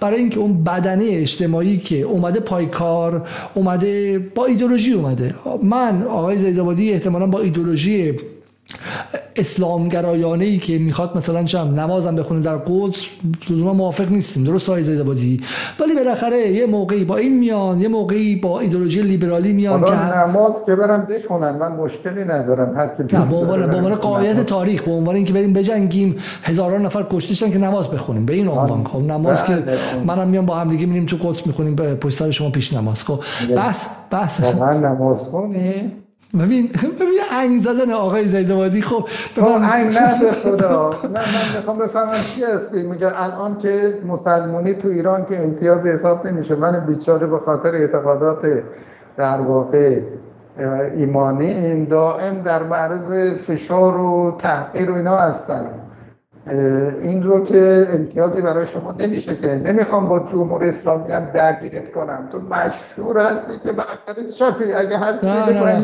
نه, نه من من من به عنوان کسی که در غرب زندگی کردم و در دوره جنگ علیه ترور زندگی کردم اینجا و واقعا هم ای کاش می‌تونستم که اون دکتر اسمش آیا عزت مرحوم عزت الله صحابی جمله گفتش موقعی که اگه ما می‌تونستیم شش ماه شما بریم غرب خیلی نگاهتون عوض می‌شد. من واقعا فکر می‌کنم که تو اون دوره جنگ علیه ترور من سال 80 اومدم اینجا. 79 اومدم بعدم سال 80 دیگه مستقر شدم. برگشتم و مستقر شدم. سال 80 من روزی که وارد انگلیس شدم همون روز آیه زیدابادی همون روز امای 6 MI 5 یا به خدمت مامور امنیتی. من در مورد القاعده و اسلام سیاسی یک ساعت و نیم سوال کردم. این شما اگه جنگ علیه ترور اومده بودی تو غرب اصلا نمی‌تونستی. مسلمان حداقل فرهنگی نمیگم شریعت مدار. من جانماز آب نکشیدم هنوزم نمی‌کشم خب. ولی مسلمان فرهنگی و ایرانی نمی‌تونستی. نباشی نشی. یعنی در واقع اون طرف تو رو می‌کرد. چون انتخاب می‌کردی یا بگی آقا گور پدر شما نیستم مرگ بر اونها. یا اینکه انتخاب می‌کردی. چون اون داره به شما بر نخوره. من به شما بر نخوره. من اصلا نمیام اونجا. برای چی بیام؟ من سعی می‌کنم تابع ایران هستم. این کشورمو دوست دارم. میمدی سفر می‌کردی.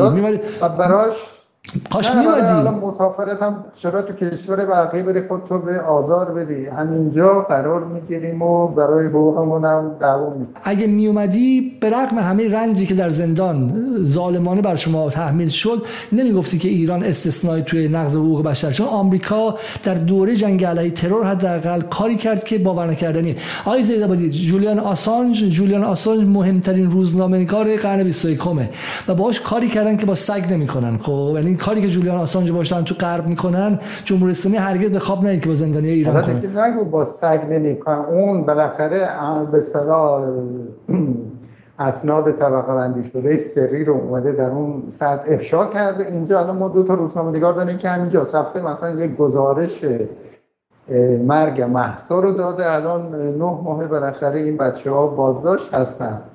و هرچی هم تلاش می‌کنم میگه حداقل دادگاهشون مثلا علنی باشه قبول نمی‌کنن. یعنی هیچ کجای دنیا من توهم هیچ کجای دنیا من توهم ندارم. اون بهشتی که همه فکر می‌کنن وجود نداره. کشورها رو با هم میسنجن. معیارهای اصلی که نهادهای بین‌المللی هست اینا رو با هم مقایسه می‌کنن.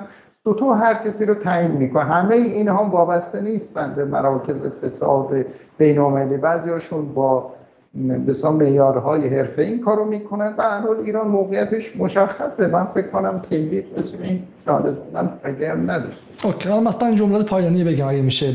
پس واقعا بحث ما اینه دیگه. اینه که میگم اگر ذهن ها شکل می‌گیره و ذهن آقای زیدآبادی هم محصول یک دوره است. محصول دوره‌ای که توش وقتی نگاه می‌کردی جز آمریکا چیزی نبود. میگم فیلسوفان زمانش با نگاه خیلی صادقانه فوکویاما که عضو CIA نبود که واقعا از منظرش این بود که آقا این پایان تاریخه.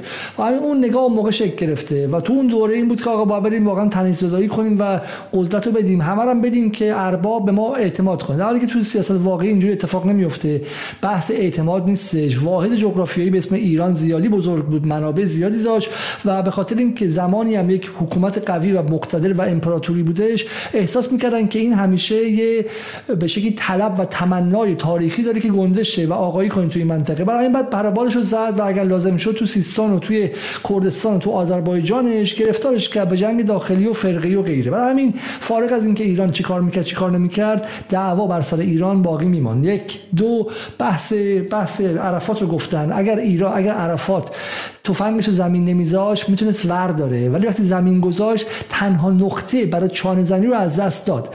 تنها نقطه برای چانه زنی از دست داد. بعد از اینکه آقای خامنه‌ای نرمش قهرمانانی که از سال 2013 بخشی از اعتبارش برای نیرو و بدنه رو داشت از دست می‌داد. چرا سپاه نوشت مرگ برای اسرائیل و غیره رو روی موشک؟ خواست بدنه رو تو منطقه از دست نده. پیامش به بدنه نیرو مقاومت بود که آقا ما هنوز تسلیم نشدیم با نترسین شما. اگر اون شعار سپاه رو موشک نبود بعد که برجام پاره می‌شد هم برجام از از بین رفته بود هم رابطه ایران با انصار الله و با حزب الله و غیره. اما من به مخاطب میگم برای اینکه بفهمید آقای زیدآبادی درست میگه یا علیزاده؟ نگاه کن به دو سرنوشت. سرنوشت فلسطین و محمود عباس و سرنوشت حزب الله و لبنان. توی فیلم این فیلمی که آقای دسفولی هم ساختن اینها این فیلم خیلی این بخش آخرش هم نمیگه حزب الله تونست با نگه داشتن سلاح کاری کنه که اره اولین بار آخرین بار اسرائیل توی این منطقه شکست بخوره. چهار تا نصفی بچه شیعه از منطقه فقیرنشین زاهیه در بیروت کاری کردن و جنوب لبنان کاری کردن که اسرائیل برای اولین بار شکست بخوره و دیگه غلط زیادی نکنه پاشو بیرون نذاره. حالا تقصیر ایران بوده فضولی کرده. خیلی ایران در مقابل اسرائیل هرگز خارج از قطعنامه‌های بین‌المللی کار نکرده. به حزب الله سلاح داده که اگر این حزب الله اینقدر هنرمنده بره تو کرانه باختری هم همین کارو کنه. میدون اونجا قطعنامه 425 بود اینجا قطعنامه 242 در قطعنامه مربوط به سرزمین فلسطینی تجاوز اسرائیل رو یک به اصطلاح جنگ پیشگیرانه تلقی کرده و از نظر بین‌المللی نمی شود مبارزه مسلحانه کرد. در جنوب لبنان این مجوز بین‌المللی داده شده بود. خب همین حزب الله بلند شه بره تو کرانه باختری همین کار رو آزاد کنه. چون نمی‌کنه و نمی‌تونه. چون دو تا منطقه جداگونه داره. دو تا محیط متفاوته. مردم فلسطین مربوطه خب ولی اگر همین کارو نکرده بود؟ چطور؟ حالا اینجا شده. دفعه مردم فلسطین ایران باید بره مثلا دخالت کنه. حزب الله چرا نمیره؟ بس این کسا نمیشن چی کاری کنی اونجا. یعنی اونجا مبارزه مسلحانه همین چیزی بود که جهاد اسلامی کرده چند تا ترقه انداخت. ردیف تمام فرماندهان نظامی شد زدن دیگه. پنج تا شش تاشون رو با خانواده‌هاش از بین بردن. اصلا همچی کاری تو کرانه باختری مطلقا نوار غزم نمیشه کرد. همه رهبران فلسطینی میگن بالا نزدن میگه حماسی ها نخواستن همین کارو بکنن.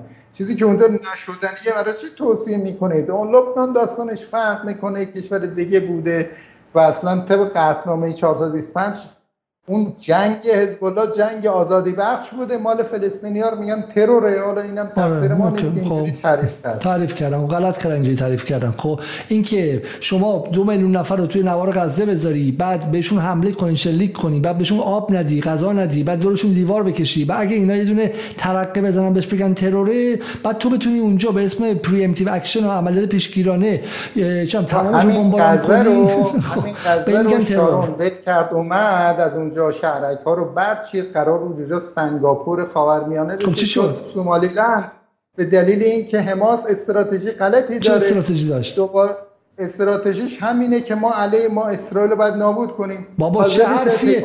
برای این بابا آقای آقای زید آبادی سال 2006 سال 2006 شما خیلی عجله داری که به شکلی شما عجیبه. شما عجله داری که طرف ضعیف ما شما ملی مذهبی هستی. شما شاگرد عزت الله صحابی. طرف ضعیف هی میگی که بده بره تو بده بره. چرا به اسرائیل فشار نمیاری؟ چرا به اسرائیل فشار نمیاری که اول یه رفراندوم بپذیره؟ اول حق غزه رو بده. چه فشاری آوردی تا حالا؟ در قرآن میگه که دو نفر رفتن پیش داوود و طرح دعوا کردن. یکیش 99 تا گوسفند داشت که یکی داشت. اون گفت این برادرم مهمون برام اومده میگه تو این یه گوسفند تو بکش. گفت بهت داره ظلم می‌کنه. این گناه داوود در به اسلامی همین قضاوت بوده. تو هر کی که ضعیف باشه لزوما کاراش هم حق نیست. کاراش درست نیست. اگر حرفش هم درست باشه استراتژیش درست نیست. ممکنه حرف حماسیام درست باشه. استراتژی غلطیه. وضعیت رو خراب کردن بیچاره کردن مردم. بله اسرائیل که در کنترل ما نیست که ولی این رو که میشه باش صحبت کنه آقا این راهش نیست این شیوه غلطیه اگه بشه شما تضمین می‌کنی دیگه. شما تضمین می‌کنی که اگه حماس هم سلاحش رو این بذاره اسرائیل در صلح به صلح پایبند میمونه. درسته؟ حداقل کرانه با اون غزه رو که ول کرده اومده اون شهرکارم که برچیدن همه رو از بنیاد دادن هم دست اونها. خود اینها تازه به طریق عدوانی اونجا رو تصرف کردن. پدر به اصطلاح پلیس فلسطینی در آوردن لختشون کردن فرستادن روی پشت بوما رژه رفتن. اصلا یه آبروریزی شد. آخه شما چرا اینها رو چرا اتفاق افتاد؟ چرا اتفاق افتاد؟ چرا اتفاق افتاد؟ چون که در واقع زیاده خواهند. هر دو تا گروه در واقع جاه طلب افتادن به جان هم. فلسطینیان هم گروگان گرفتن مدت هاست. اجازه نمیدن که اونجا یک سازوکار در واقع درستی انجام بشه. اینا تو شما نمی‌تونید فساد رو ناکارآمدی رو استراتژی غلط رو در جبهه‌ای که ضعیفه همه انکار کنی. اینجوری بود همه آدمای ضعیف من من این چیزی می‌خوام بگم ولی مقاله هست. من جمله آخر رو بگم. مقاله هست در ونیتی فیر چون اصلا ما مشکلمون با ایزید آبادی فکته. من اصلا مشکلم با ایزید آبادی حتی دیگه بینش نیستش. فکته. فکت های زیدابادی به نظرم همش فکت درون ایرانه. یعنی اگه زیدابادی حتی از ایران خارج نمی‌خواد بشه توصیه اینه که به واسطه انگلیسی خوندن نمی‌تونن مرزا عبور کنن. فکت ها کلان دسترسی همه در باید خب من من همین حرفی که در مورد غزه میگی چیزی هست به اسم گاز بومشل خب گاز بومشل مقاله ای که از دیوید روز معذرت می‌خوام از از, از دیوید روز در سال 2008 در ونیتی فر منتشر شد و خیلی با دقایق خیلی زیاد نشون داد که چه سال 2006 حماس انتخاباتی که پیروز شد در فلسطین رو کسی مثل محمد دهلان به علاوه کاندولیزا رایس زیرش زدن و انتخابات ملغا اعلام کردن به همون علتی که اسلامگراها رو بعد زد کاری که تو الجزایر کردن. و حماس رو هول دادن به سمت غزه. اون که شما میگید لغ کردن فرستادن بالا بعد از قضیه کودتای کودتای محمد دهلان کودتا کردن بعد هموطنا خودشون رو لخ کنن اونجوری. حالا اینا که بحث نیست. حالا ببینید تموم این خود نماینده حماس در اینجا من گفتمش که اشتباه بزرگی بود و احمقانه بود و ما همون موقع اعضای حماس رو در وسپنگ در باختری گرفته بودن شکنجه زیر شکنجه ده ها نفر کشتش. حالا شما شکنجه کرده اینا بعد این کار کنیم نه که بحث نشد. ببینید شما همه این بعد این کار ولی بحث تموم کنیم به نظر من. بحث واقعی اینه. آره. بحث واقعی اینه که من به همه میگم دوستان نگاه کنن که در ذهن زید آبادی اینه که آقا شما در موقع ضعیفی بده بره. و من همه دوستان میگم ببینید که چقدر ما شانس داریم. نه, که نه. شما شانس دارید من من نسلم با زیدآبادی بزرگ شد و چون یک سری آدم بسیار ظالم هم زیدآبادی رو زندان مینداختن مظلومیتش باعث میشه که براش حقانیت بیاد. مثل این فلسطینیا. بعد بزرگ شدیم فهمیدیم که زیدآبادی اگرچه مظلومه اما به حق نیستش و مظلومیت مشروعیت سیاسی و فکرش نمیاره.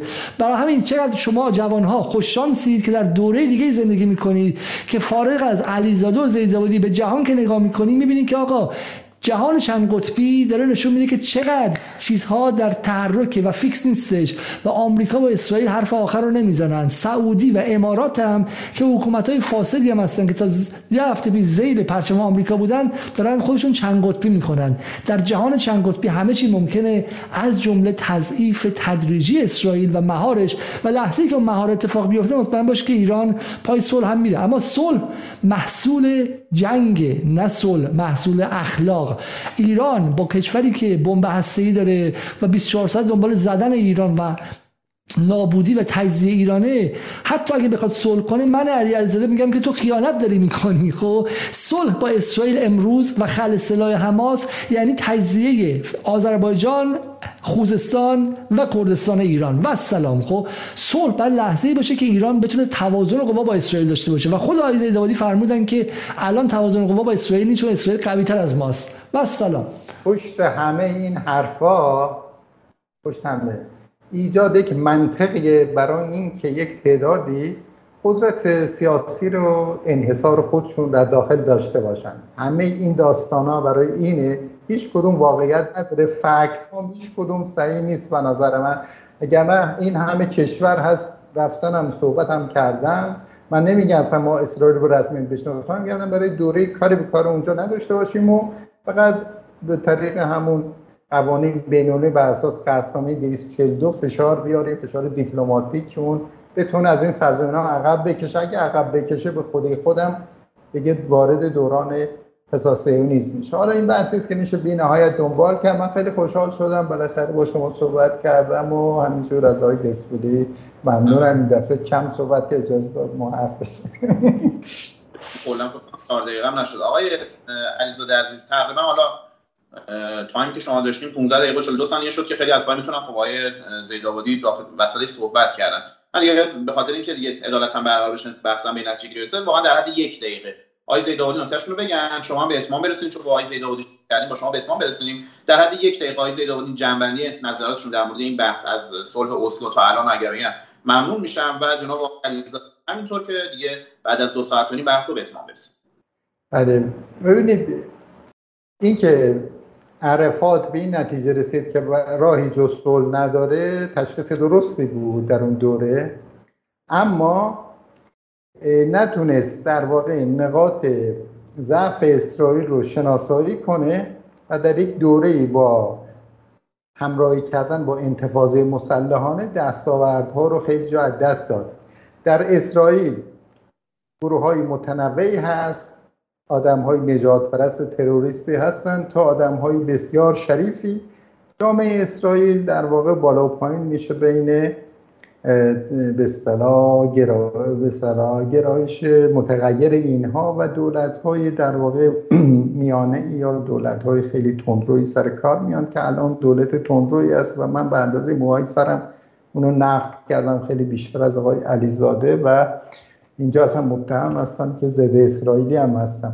من البته مخالف اسرائیل با این سیاست هاش هستم سیاست اشغالگریش اما اعتقاد دارم که بعد صلحی اتفاق میفته و استراتژی ایران رو هم در مقابل اسرائیل کلا غلط می‌دونم و به زیان فلسطینی ها و به زیان مردم خودمون و ولی فکر می‌کنم در یک روالی داره قرار می‌گیره که می‌خواد این رو تغییر بده. اون چیزی که داره اتفاق میفته در سایه اون آقای علیزاده میگه این بخش از ماجراست. ایران داره تعدیل می‌کنه سیاستش. بسیار خوب.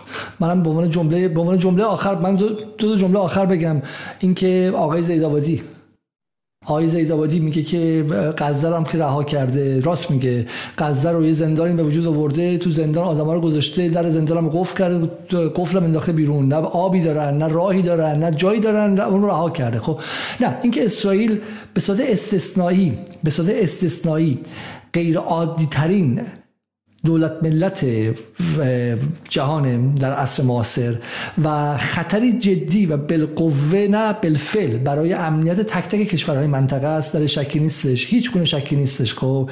و به الان و, و, و در مورد ایران هم ایران دو تا سیاست کلی داشت. یکی سیاست آمریکا و که تو می‌گفت آمریکا از منطقه باید بره بیرون. و الان داره این میوش میاد بیرون. خیلی کسایی که زود به چیز گذر نگاه می‌کنن به سیاست. سال 80 نگاه می‌کنن که آقا ما چرا با آمریکا دعوا داریم؟ ما چرا ربطی داره فلان؟ الان بعد ببینن دور و و قدرت نظامی ایران رو که براش استقلال آورده و بهش نفوذ داره نگاه کنن که 80 اشتباه می‌کردن. در مورد اسرائیل هم همینه. 10 سال دیگه 15 سال دیگه این نظم که عوض شد و معنای متفاوت اومد خیلی از این حرفا آقای زیدآبادی بعد نگاه کنه عقب بگه ما اشتباه می‌کردیم.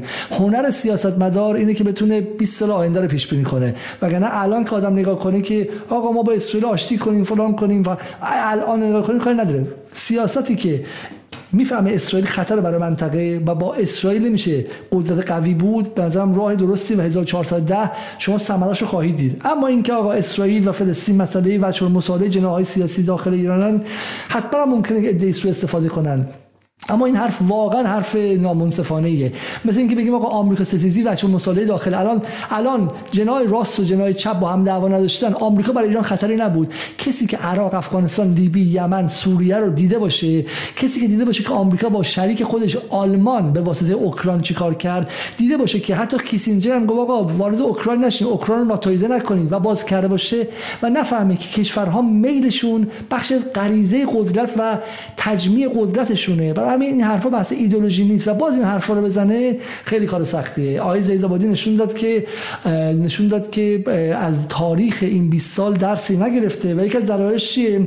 به نظر من به نظر من اونه که اون کسانی که به ناحق ایشون زندانی کردن در فریز شدن ذهنشون نقش داشتن. امیدوارم که زیدآبادی با شجاعت اخلاقیش بتونه خودش از اون فریز در بیاره. چون نباید بذاره که زندانبانش اون رو در یک دوره تاریخی به خاطر اون ظلم زندانی کنه. آقای زیدآبادی بتونیم سیاست مستقل از اون کسایی که شما رو این کار باتون کردن بسنجید.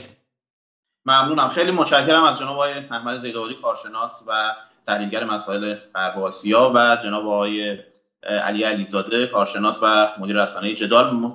متشکرم اصلا از مخاطبین رسانه جدال و مخاطبین این برنامه و مخاطبین مرکز مستند سفیر فیلم این بهانه ای بود که در حاشیه مستند وداع با اسلحه ما بحث جدی رو در مورد فلسطین و اسرائیل بعد از صلح اسلو داشته باشیم و علاقمندانی که تمایل دارن این مستند رو مستند با اسلحه رو که در واقع مستند خورشید در یاسر عرفات هست ببینن می‌تونن در سایت تماشا dot سفیر فیلم dot ir که وابسته به مرکز مستند سفیر هست ببینن ممنون هستم از دو مهمان گرامی. امیدوارم که بحث مفیدی بوده باشه. شب بر شما خوش.